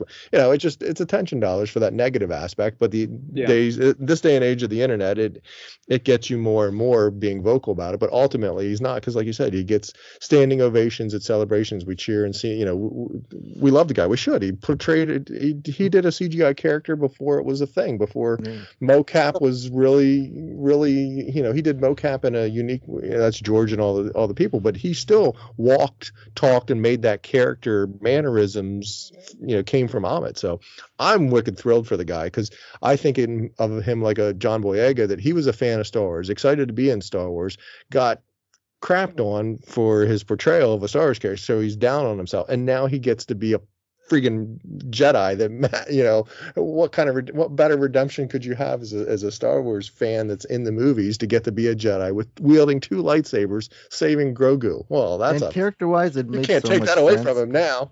it makes so much sense character wise because you know on the show Kelleran Beq was you know doing the Jedi Temple training Yeah. stuff with the kids, and so of course naturally who's going to protect the main kid from Star Wars right now? It's this he guy. would so. fits it so so well. It works so perfectly. The, again, the beauty of Like, the the Star Wars storytelling, um, while it wasn't this great master plan, everybody talks about oh it needs to be plan plan plan. We need to have one person run. They did a passing of the baton ish type of thing, or whatever, where there was this piece out there where he was this Kelleran Beq and with the kids and all that, and found a way to work it into this main story that's being told in a way that works, and you get this beautiful big giant circle, this big picture, this big story that is so wonderfully portrayed. Now I'm wicked thrilled. We've gone on for a half hour talking about Kelleran Beq, Ryan. You said we shouldn't. Um, you knew we were going to because that was again a surprise. None of us knew it was coming. It was an awesome surprise, and happy for the character, him, everything. And we got more so way more than we thought we would. I guess we we got a whole lot of how did Grogu get rescued. You know, it wasn't just I thought we'd get a little drip like we got the first time. No, they full on showed us getting on a ship, getting on a speeder, escaping. You know, everything. So I So was does- kind of excited to see Does the that. Beskar when they're when they're mm, forging it, does it like give out some kind of gas that makes you hallucinate and have flashbacks? Because every time the Mandalorian would sit there when she was, he would always have a flashback of him being rescued. So it's kind of like a like a Yeah, echo a good, it's a good storytelling device. I think it's the testament to the armor and the way Mhm. she sort of she sort of hypnotizes you with the banging and the clanging Yeah. or whatever to get you to see deep within yourself or let go of things or relive. You know, as she's fo- forging that armor to help you have a tie to that armor that she made in front of you to you thought of these things while it was being made i yeah i, I kind of attribute it to the armorer's um voice um and and what the story she's telling in front of you with each new piece of armor is what I would think. With each new piece of armor, a new piece of armor is his uh his journey forward uh with the Mandalorians and it it just he took time to reflect back on kind of his beginning Yeah. with the Mandalorian. You know what I mean? It's kind of like bookending. You know, I'm having a new piece of my armor made, so I'm going to reflect on my past, kind of thing. That's that's what I was thinking. Yeah, and then like when we see him have the flashback the first time and the other, it was um because you know Luke was trying to get it out of him, but Yeah. now he's having it the same way that you know Din did in the beginning, where you know he's like you said he's getting his armor forged, and so he's Yeah. sitting there reflecting, you know. So Yeah, it's that's what I was thinking. yeah, that, that's kind of cool that, that now he's he's becoming a Mandalorian and not a Jedi, so Exactly. he's, he's getting the answers that way. I thought, I thought so it was we- creative. we talked about they don't have ships, but this is the, the silly episodes and the things that happen in this that make me You do what I say instead of saying, no, no, no. at the end of this, this is how they're getting off the planet or going to get around. Don't they bring the baby birds back on the ship somehow? The ship's that big to handle these birds, but right, they bring the baby birds back. They So they're going to fly them. They're going to train them. They're going to be able to use them as Yeah. transport in some fashion, not off planet, but around the planet. That was my take on why they, you know, why they're why Yeah. they're uh, brought back. As weapons, I- you know. I immediately was thinking, I'm like, man, Or they just meat, didn't want food. to die, did they? And they're just like, we have new pets, and I'm like, yes. So interesting. Are they going to be? So that's the question for the group. Are they going to be transport or are they going to be food? I think they're going to either be transport or weaponized somehow. Yeah. You know what I mean? They're I gonna- see him. I saw him as trans. That's why they brought him back. I was like, why are we bringing? What are we doing with these? But they need Well, something to get around. They don't if run out of fuel. So. Yeah, they don't. Well, you got to feed them though, and and you know you got to put up a whole kid Feed to them the feed bad guys. them. yeah, yeah, feed them the bad guys. All right. This is the episode where she questions whether or not she saw the mythosaur. Right, the the armor kind of makes it out like That's the last you, one. you know what you saw was that was the last one. yeah. Where Bo's she's- gone the whole time. This is the one she admits it to the, to it being real. The one episode, which episode, the armor is kind of like, yeah, you think you saw it, but what you saw was a vision. That was the last one. She Yeah. come, okay, she didn't come out and say it. So this is the one where she the- agrees it. Yeah, because she asked for like, can I have the mythosaur on it? And she's like, every Mandalorian can have the mythosaur. Yeah. That, yeah, that was the last one. Yeah, she didn't believe her. You know, How big is that ship that it held those three birds? they, that they was kept calling it a freighter. So, and, and they did show it later. Like, pretty much everyone can fit in there. So, it's pretty big, I guess. You really Okay. crammed him in, that's for sure. Yeah. Whatever. Yeah, exactly. He crammed, crammed, crammed in his toys into that ship and flew it there. So should we try to touch on the, I guess, finales of Bad Batch if there's time for that then? We have 10 minutes. Ten minutes. uh, hmm. Ten minutes isn't enough to accomplish anything for us. We can be like, well, let's uh, let's talk Well, about this. Light, let's talk about this single lightsaber for ten minutes, and it turns into twenty minutes of how we spent like 20 minutes on the pram floating. how many, how many batteries do they need? You know how. Well, how about the armor builds that shoulder pauldron for for Bo, but says it doesn't have them. She builds it out of Beskar and puts this. Well, you already mentioned that the signet on it. What was she? What did she want, or what did she? What was she gonna put on it? But she asked for the. She wanted the, the owl symbol that she has. Oh, that's what the night her, owl. her thing. house symbol. Yeah. She's Gryffindor or whatever. it's like the owls or whatever. What is it? I don't know. The- But it's funny because Paz Vizsla, when she shows up, he's like, "What are you talking about, owl?" You know, I forgot what he calls her.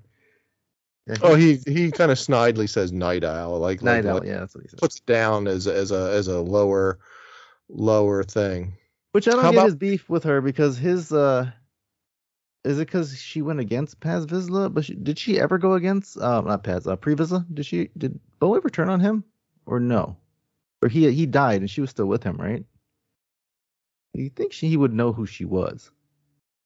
I'm sure Yeah, he does know who she was. I have a feeling like they all kind of know who she was. They just don't, you know. in story ready whether announce- they know the full full full thing or whatever or in story because yeah that's that's a problem i have with the mandalorians if they're constantly going to fight each other they're whittling down their numbers they've got to get their stuff together to f- realize and maybe that's what you know they're setting up in that next episode Yeah. the boat might be able to do that where she walks the way of both houses she can wear a helmet and can't get ahead of ourselves because isn't that the next episode Yeah, who thought the the armor was going to take her take her take her helmet off i, I, I say we talk about the next one just to get it out of the way. We can do. yeah, Whatever. we we yeah, it's, we it's can probably easier than Okay. skipping Might as well knock it out. Yeah, yep agreed So the, the latest episode at the time of recording was uh, episode five, which was the pirate, which we very very recently well, saw. this could be a bad idea Sorry, we're gonna mute Ron. yeah just go ahead done- Just go ahead. I'll tap out now. Get my red card early. We've done the pirate bit. So Gorian Shard invades Nevarro in retaliation for Vane's expulsion, and Greef Karga contacts Carson Teva, Mativa. Suspecting that the attack is a prelude to the new rise of the Empire, Teva informs Colonel Tuttle, but when Tuttle shows indifference, he tracks down the Mandalorian covert and asks Din Djarin for help. Djarin convinces the covert to come to Karga's aid despite their poor confrontations with him, prior competitions with him, and Bo Katan assumes command of the attack force. As the Mandalorians overcome the pirates, Vane flees, Shard is killed, and the remaining ones are detained. Uh, Remaining pirates, I should say. The Mandalorians are welcomed back by Karga and the people, and move back into the old Enclave. The armorer meets Bo Katan, acknowledging the Mythosaur's reappearance as an omen that Bo is the one who can reunite all Mandalorians, and bids her to remove her helmet to symbolize this new position. On his way back to Adelphi, Teva encounters the wreckage of Moff Gideon's prison transport, which has gone missing during transit. He also finds a fragment of Beskar alloy, implying that Mandalorians have broken Gideon out. Bum, bum, bum. Is is Gideon a Mandalorian? Sorry? Is Gideon a Mandalorian? You think? Yes, yeah, that'd be that. Uh, double twist. Hmm. I- I don't know. Maybe they could or they couldn't. I don't know. I, I personally lean more towards no. So I would say no. Yeah, I I'm never, leaning. I never, I never got that that sense that that was. Yeah, I agree. Possible. just he's literally an ISB agent or whatever. So it's just like okay, yeah, that's cool. Yeah, there's a lot of story plots coming together in this, you know, and I and this is really turning into an expansion of Bo Katan, and I'm glad that Katee Sackhoff can relive her character and tell this, you know, next big story of what she's doing. And everybody wants more Mandalorians, and now we're getting a ton of Mandalorians, a ton Yeah, of this story. so heavy Mandalorian lore. Uh, like it's it's and, great. and it's great. People want it BA Mandalorians, and that's what they're getting. They're fighting giant aliens. They're moving across the galaxy.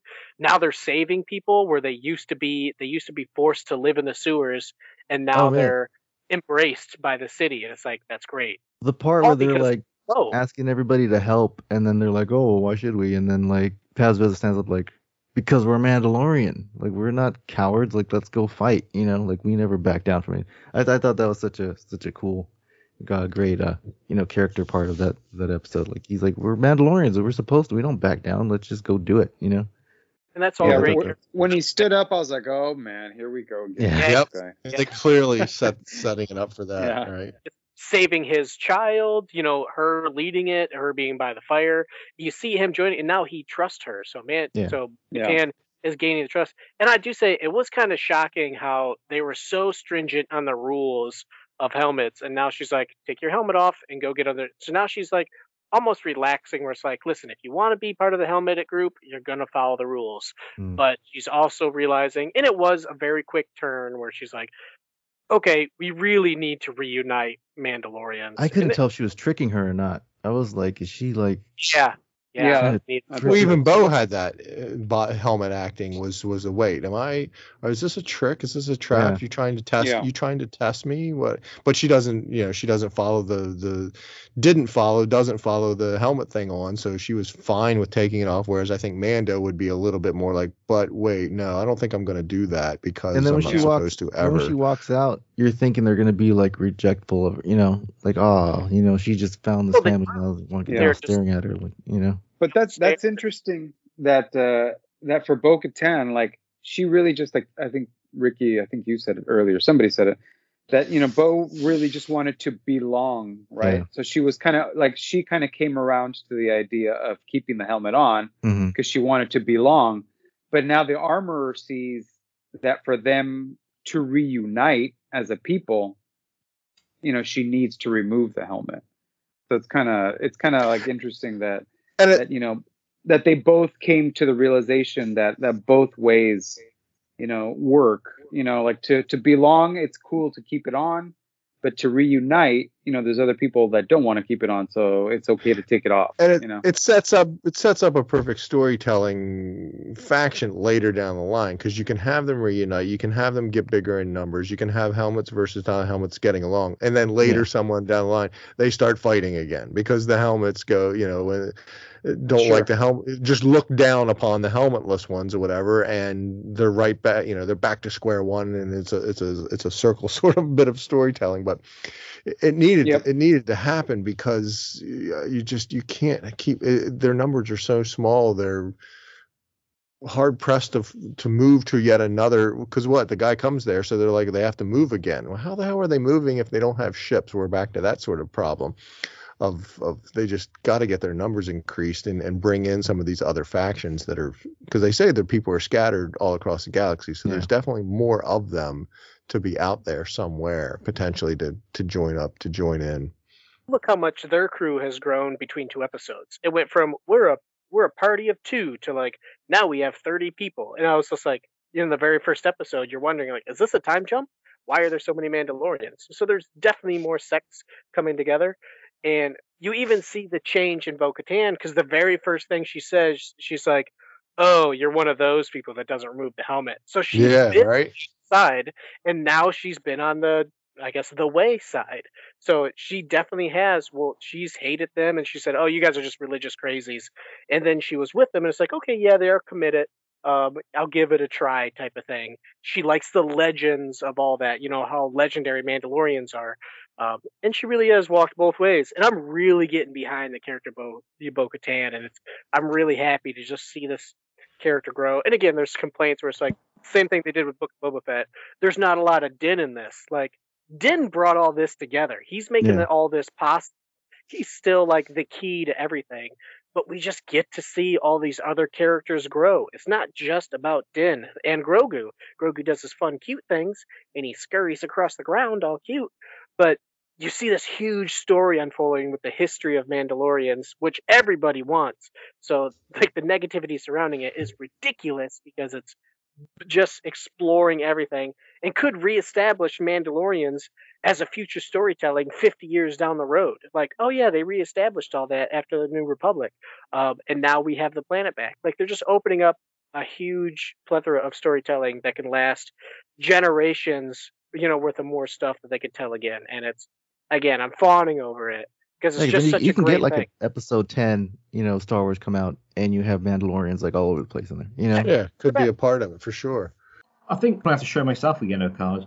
Uh, I'm probably the um, the one the Mand- Mandalorians that's still growing on me, or I should say, grew growing on me, um, because uh, I, I wasn't overly keen on them in the in in the Clone Wars, and we had them in, of course in Rebels. Uh, but Yeah, I I always think thought they were a bit boring. yeah, I, I still I still find them a little bit boring, um, but I have to say I found them less boring in in in Mando um, than I have in uh, previous uh, shows where they've been on. I find it slightly Well, they don't contribute to the overall, the bigger story. Now, maybe they'll finally find a way to tie in, but the the love fest for for the Mandos and all that was there was this small faction of it's not small, but there was a faction of fans that just gushed over anything Mandalorian. Always Mhm. my problem with the show was just oh the Mandalorians, you know, Mandalorians are cool, they can do this, that, the other thing, and it's just it doesn't have any greater Star Wars story Boba? Aspect to it. Yeah, it was the had Boba Fett a sort of aspect of it? but if they find a way to tell, continue to tell, and tie it to a larger story, like you say, somewhere down the line in episode ten, or you know, some later episode has the Mandos as part of the galaxy and and ties it into it. Dark Sabers there, you know, there's there's something for creatives and kids that get into this that can continue and tell us a fantastic, you know, to add to the large story, not this part over here with Mandos riding um, rancors carrying on through cities has nothing to do The with whole- the, the the bigger bigger side- story So the whole dark saber thing, I was reading it in the last week. It's sort of George, um, sort of just he wanted it to be a he wanted it to be a lot he wanted it to be a lightsaber originally, but they thought that wasn't that wasn't that wouldn't quite work. So it just suddenly got changed into um, this dark saber thing, didn't it? It was sort of a last minute kind of uh, Wasn't there a random George- Mandalorian Jedi and he Yeah, did wanted he a had Mandalorian something to Jedi. do Yeah. with it Yeah, he didn't want to have a yeah. It was something about Man- Mandalorian Jedi, but then he didn't think that, that an actual bona fide uh, lightsaber would quite cut it.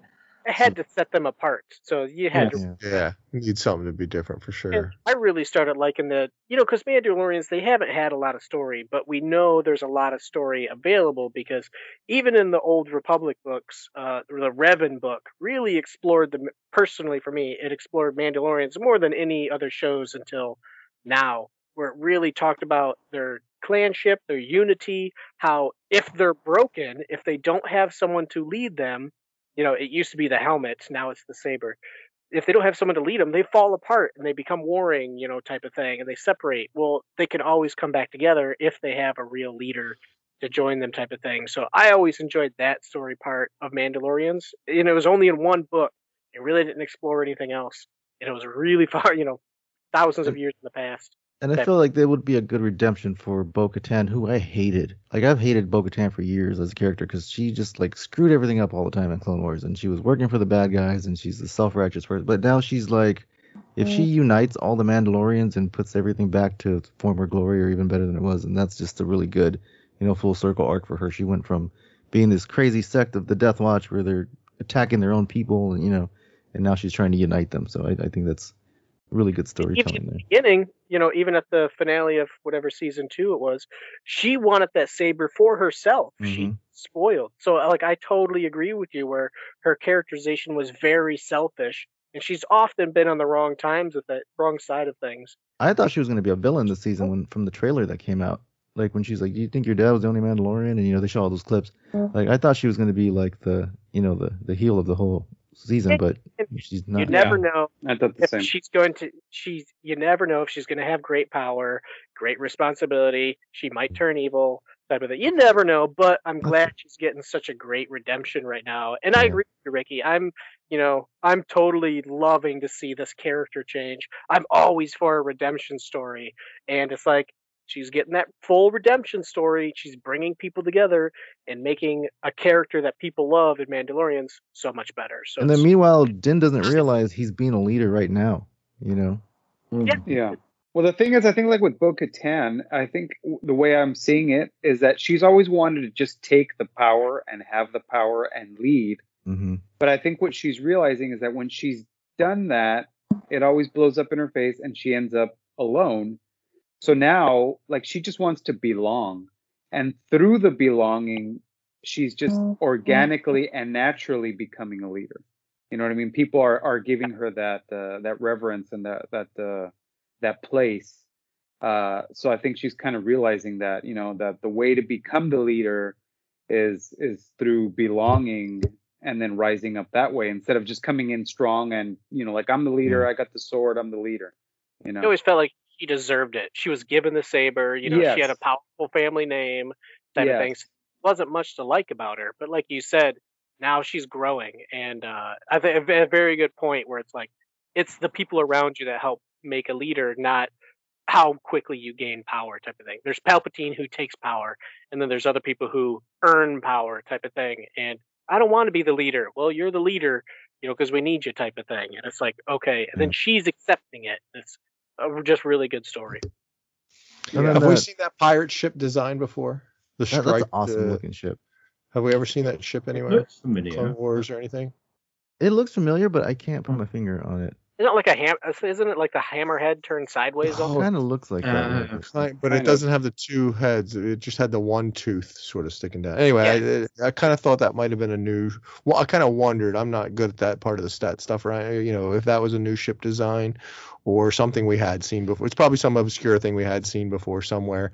But it was neat in terms of again tying it back to the pirate ship, this sort of cannons aspect to where it opened up the whole one side Yeah. and had a bunch of cannons firing down on the ground. Um, obviously, the Shmi character we've sort of talked about, and it truly, it truly leaned into the pirate um, uh, motif and the pirate aspect that it's uh, that it's going for. Um, That's such a the great attack when they're uh, when they're flying around and taking out. He took out an engine, took out another engine. That was like that was cool. Yeah. Yeah, a lot of a lot of very cool in atmosphere flying. We don't see that too uh, fi- fighting and the like or whatever. It does have its concerns issue. They take down the pirate ship and it crashes in the ground and blows up in a in a in a 1980s TV show ball of fire type of explosion. It's a little little little too much um expl- you know ball of fiery for I thought he was gonna land on those houses and he hit that mountain. and Yeah. Took. Yeah, me too. I was like, went behind the mountain or the rocks or whatever it was and blew it back there. Did we get Now the, he's I don't those, know, the uh, imperial those lady seaweed chips now. interjecting herself. The the the, the Captain Teva is there asking for help, and she Oh, sort yeah. of like buys and says, "Hey, I'm going to the commissary. Do you need anything for you know while I'm down there?" And it sort of interjects herself into the conversation. Such a sneaky, Man, I hate her. sne- Yeah, yeah, right. So- Nice. well for the story, or whatever. But such a such a, a move. I've never I've never really hated a Star Wars villain. I hate her because Yeah, she's she's just straight up screwing everything the- up. Like Yep, yep. she's so like And devious. and did no What one makes her a catch on villain. that she was the one that fried the doctor's brain? She was the la- she was the last person left alone with him, and then next thing you know, Well, she put it back down back to, and- to two, probably. she put it back down too. Yeah. maybe. I don't well, know. they trust his brain frying, and also yeah, who or you know what goes on there type of thing oh, is the. like, she's everywhere, man. Like they You're like let her you were watching. What happened? You know, she's like, we're skip, we talked about it earlier, but we skipped over the whole Zeb thing. I mean, obviously we Yeah. did talk about it, but again, Zeb that looked whole great, and Oh, there's a oh, bunch I of other kinda- in that- in that scene.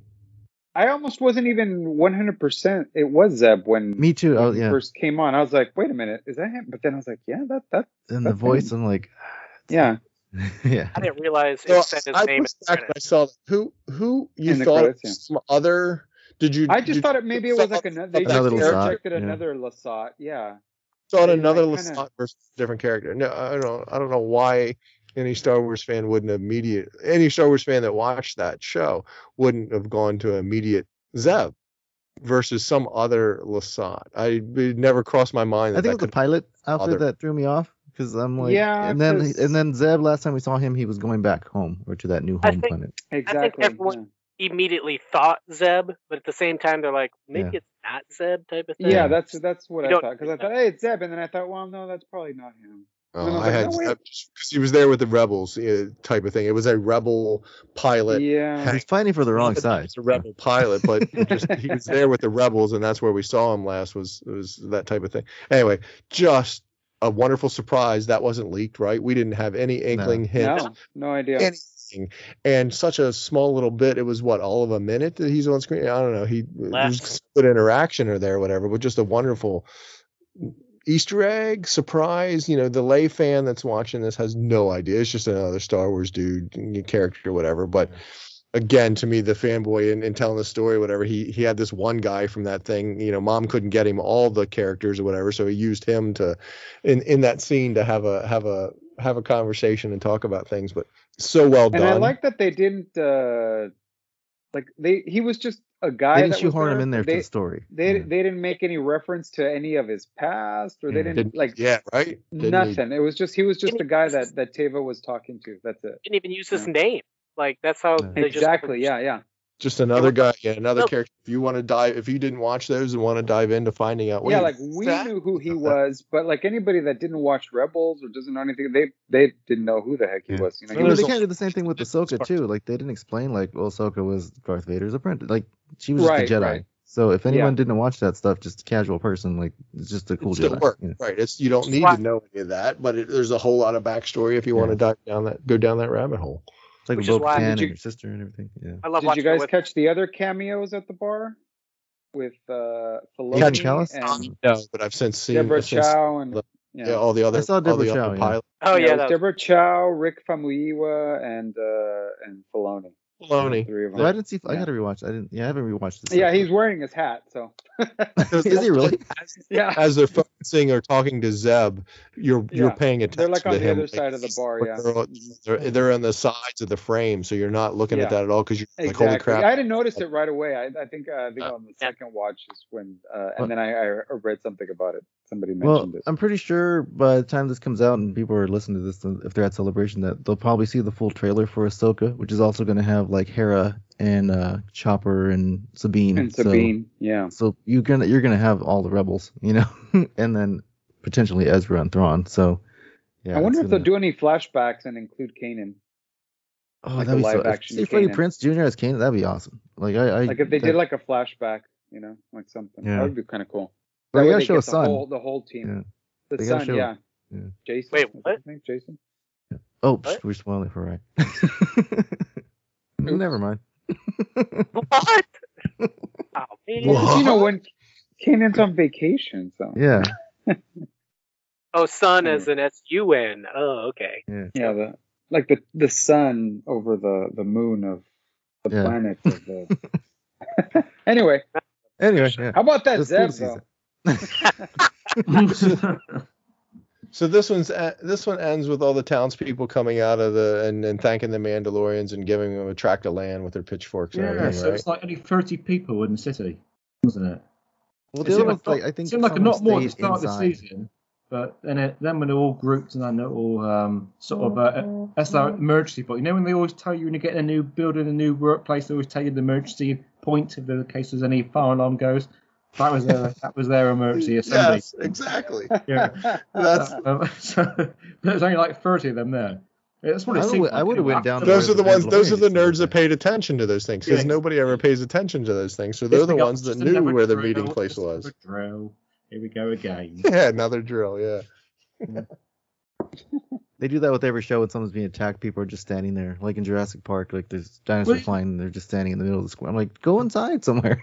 like, They didn't all leave, did they? Because the Insanians, the Insanians uh, um, stay behind. Yeah. The- in, in the battle. but they're too little. So The to Beskar shard. I mean, convenient that he finds that show that the rebel I think pilot it's a dude, plant. Captain Teva finds it or whatever. But Well, yeah, I don't understand Beskar. How is there a shard of Beskar? It's other wicked Beskar strong. damages so how? So why would the the pi- the that um shuttle was Well, like being you said earlier, we haven't seen the next episode yet, so we don't know. Be patient. Well, I agree it's a plant, but so how that's what I mean is how does anyone think if there's Beskar fighting Beskar, there wasn't Beskar um people transporting him somewhere. no, Did but they've set up at the same they, they- time. now they've set up that there's factions of Mandalorians out there, and Bo-Katan has to unite them, which makes it seem like yeah, there's Mandalorians versus Mandalorians now. So out there in the world, which there probably always was, but they're going to focus on it now. So so two we there think could have trying yeah. to say t- two Mandalorian factions got there at the same time, fought each other, one wanted to rescue him, one wanted to kill him. who knows? Because That's- those we that don't are know. transporting him wouldn't have had any Beskar to destroy Beskar. We don't That's know. my Maybe he, she That ship was blown apart pretty pretty good. So shot his buddy by accident. Sorry, man. And he's like, "Oh, I chipped my armor, dude." dude. You're gonna yeah, you put a scratch. Again, I, I agree. I think it's a. Pl- I, I thought it was a plant. Of, of again, back to the because how would Beskar? yeah, because then otherwise T get was like it was Mandalorians, you know, that did it. Like I'm, I'm going to guess it's R5D4 did it. You know, And then- uh, hey, that wasn't his fault. The Okay, like they, they tracked him. It wasn't his fault. Mm. Oh, yeah, I yeah. would have shot Tracked that droid. I would have shot that droid immediately. Hey, Peli So- told oh. him when he picked him up. Peli's like he's the he fought in the rebellion, so she warned him that he was a rebel already. So oh, All right, so fanboy schlock. That that was convenient that Teva looks for R5. He has no ties to know that R5 is in play at all. So why is he even searching for R5's signal? Or is R5 broadcasting "Here I am" to anybody that cares? How does Maybe R5 R5 was his They astro- astromech at some point, mm-hmm. But yeah, how no, yeah. and, R5 and they've kept in they've man kept in touch. kept in touch? You know? R5's got a permanent ping on. That's what it is. Well, he also could have went to Peli. I mean, Yeah, he he could have went to Peli too. he knows he's been on Tatooine because remember that's where he got the ship, and he, re- you know, he stopped him above the planet of Tatooine.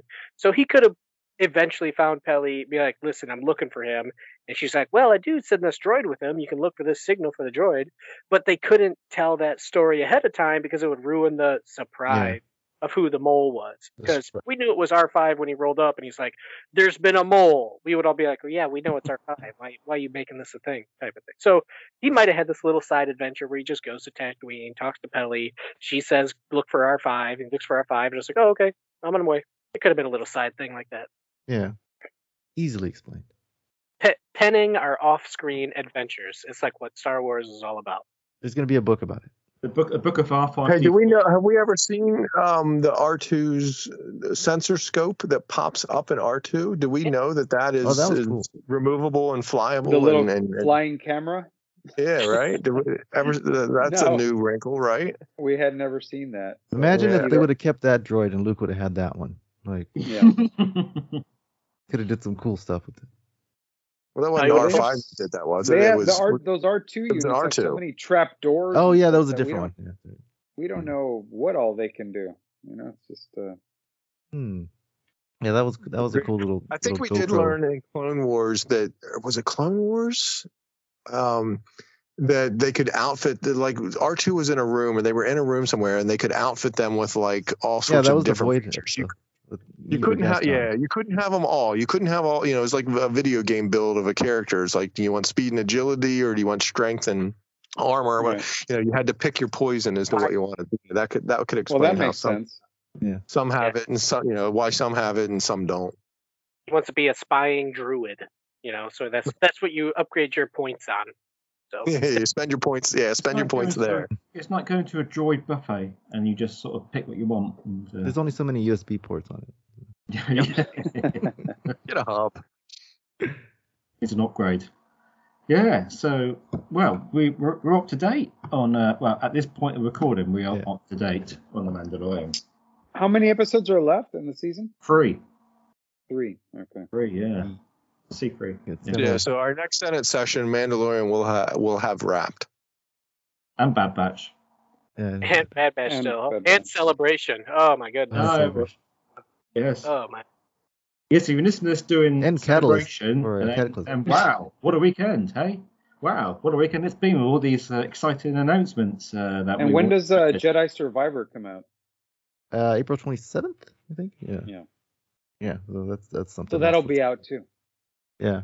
Oh, So yeah. hopefully everybody out in celebration, tap somebody next to you in line on the shoulder, tell them, hey, look at this podcast and listen to it. Double our audience. Let's get everyone to email and uh, have uh, Ryan uh, or Ron make his uh, sail barge finally and post a picture.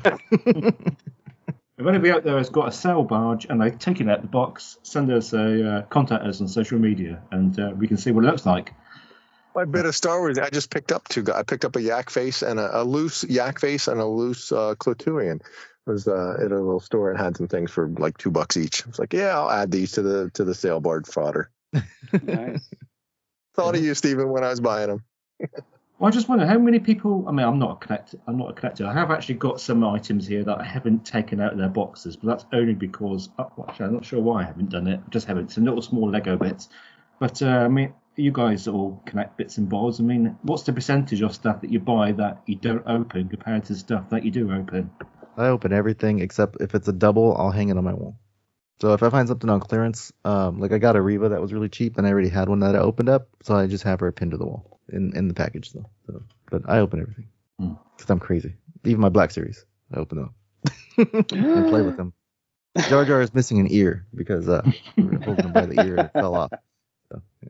My 50th anniversary Black Series Jar Jar has uh, super glue on its ear now. So. I, I kind of wish I didn't play with any of my Star Wars when I was a child because they've been worth a fortune now. But they're all sort of like beaten up and bashed up, like they've been through uh, a washing machine. Stephen, Stephen, they're super deluxe worth more because you played with them as a child. The, the, that's a great idea. It would have Yeah. been nice to have mom to have bought two so that you could have had the ones to play with and then the ones kept around or whatever. But yeah, that you played with them, had that experience and had that imagination. That that part that's way more valuable than any than any uh Can you imagine it though? If you gave if you gave a toy to to your child and they go, I don't want to play with this, Daddy, because in 20 years' time this is going to be worth at least too much. You go, what? I'm gonna call Trust the me, doctor got- right now, I got son. caught up in that with my kids early on. I was just like, "Oh, take it easy on that. Take it." I was just like, "What am I?" You know, it's just like you gotta Yeah. let them play with the thing. If they, but what killed me, the figures came with such small little accoutrements, small little accessories and guns and little hookahs and little things, whatever, and they're lost in the first five. I'm Yeah. like, those are the things that are valuable. Now we gotta hold on to them. Oh, it's yeah, What? playability versus collectability. I would just take them out of the package and like hide the weapons and give them to my daughter and she Right. can play with them. Just give them know. the figures. Yeah. They'll still rip the clothes See, and my of reasoning for opening everything up is like I'm never selling any of this stuff because I did that with my He-Man collection and my Ninja Turtles when I was a kid. Like I was a teenager, I was like, oh, I don't need these anymore. I wish I still had all that stuff. So I'm never getting rid of any you Star. Wars.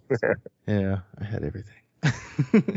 yeah. Yeah, I sold some of my Star Wars comics Mm. Uh, 20 years, 20 or so years ago, and I still regret it now. I don't know why I did it.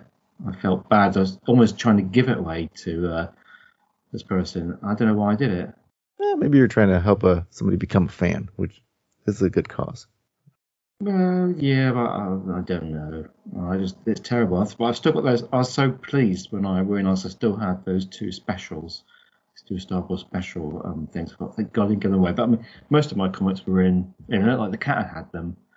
Um, so they, they were in nothing. Nothing, nothing I had Star Wars is, is in any great condition. Um, been bashed and kicked, and uh, um, one of my, my um, Luke Tea stained yeah, yeah, and carrot being treat, treat them like carrots. I did. carrot chops. Yeah. carrots, carrots as heads and arms.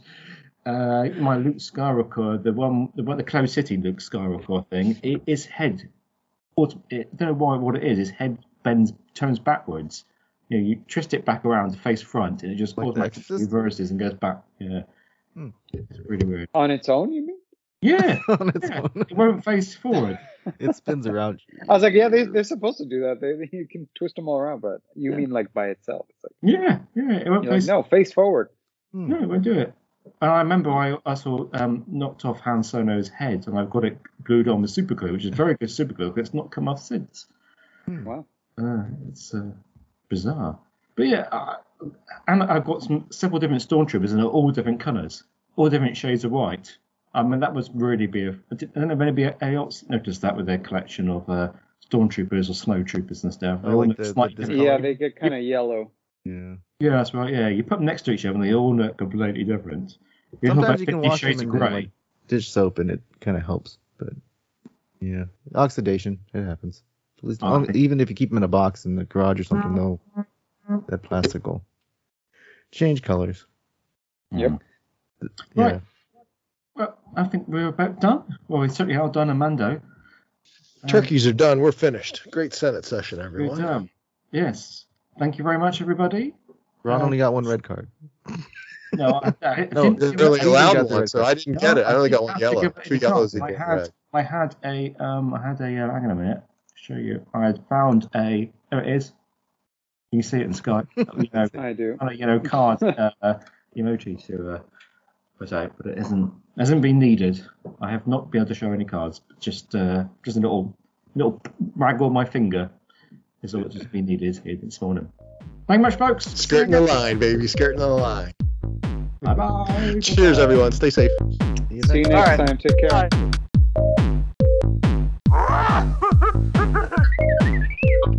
Go switch off.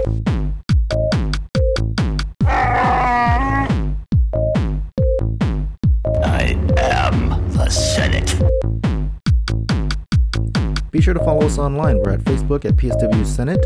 Join our Plus W Star Wars Facebook group where we all are in there interacting. You can find us on Twitter at PSW Senate. On Instagram, we're at PSW Senate Podcast. And on TikTok, we're at PSW Senate Podcast. We look forward to hearing from you.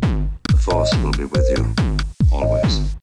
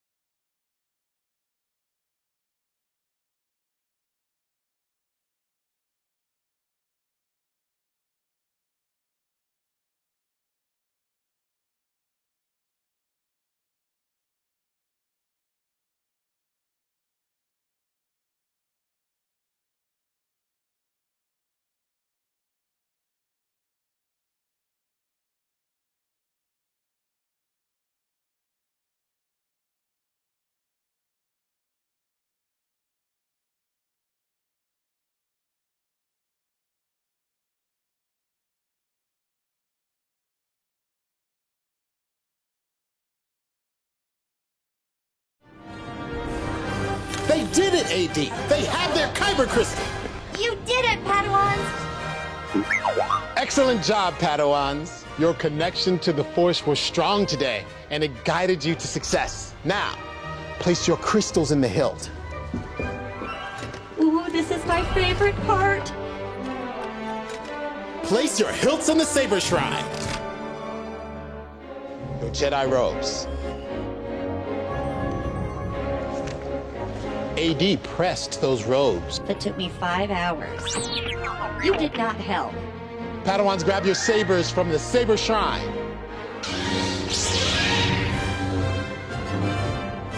By the right of the Council, by the will of the Force, you are now Jedi Knights.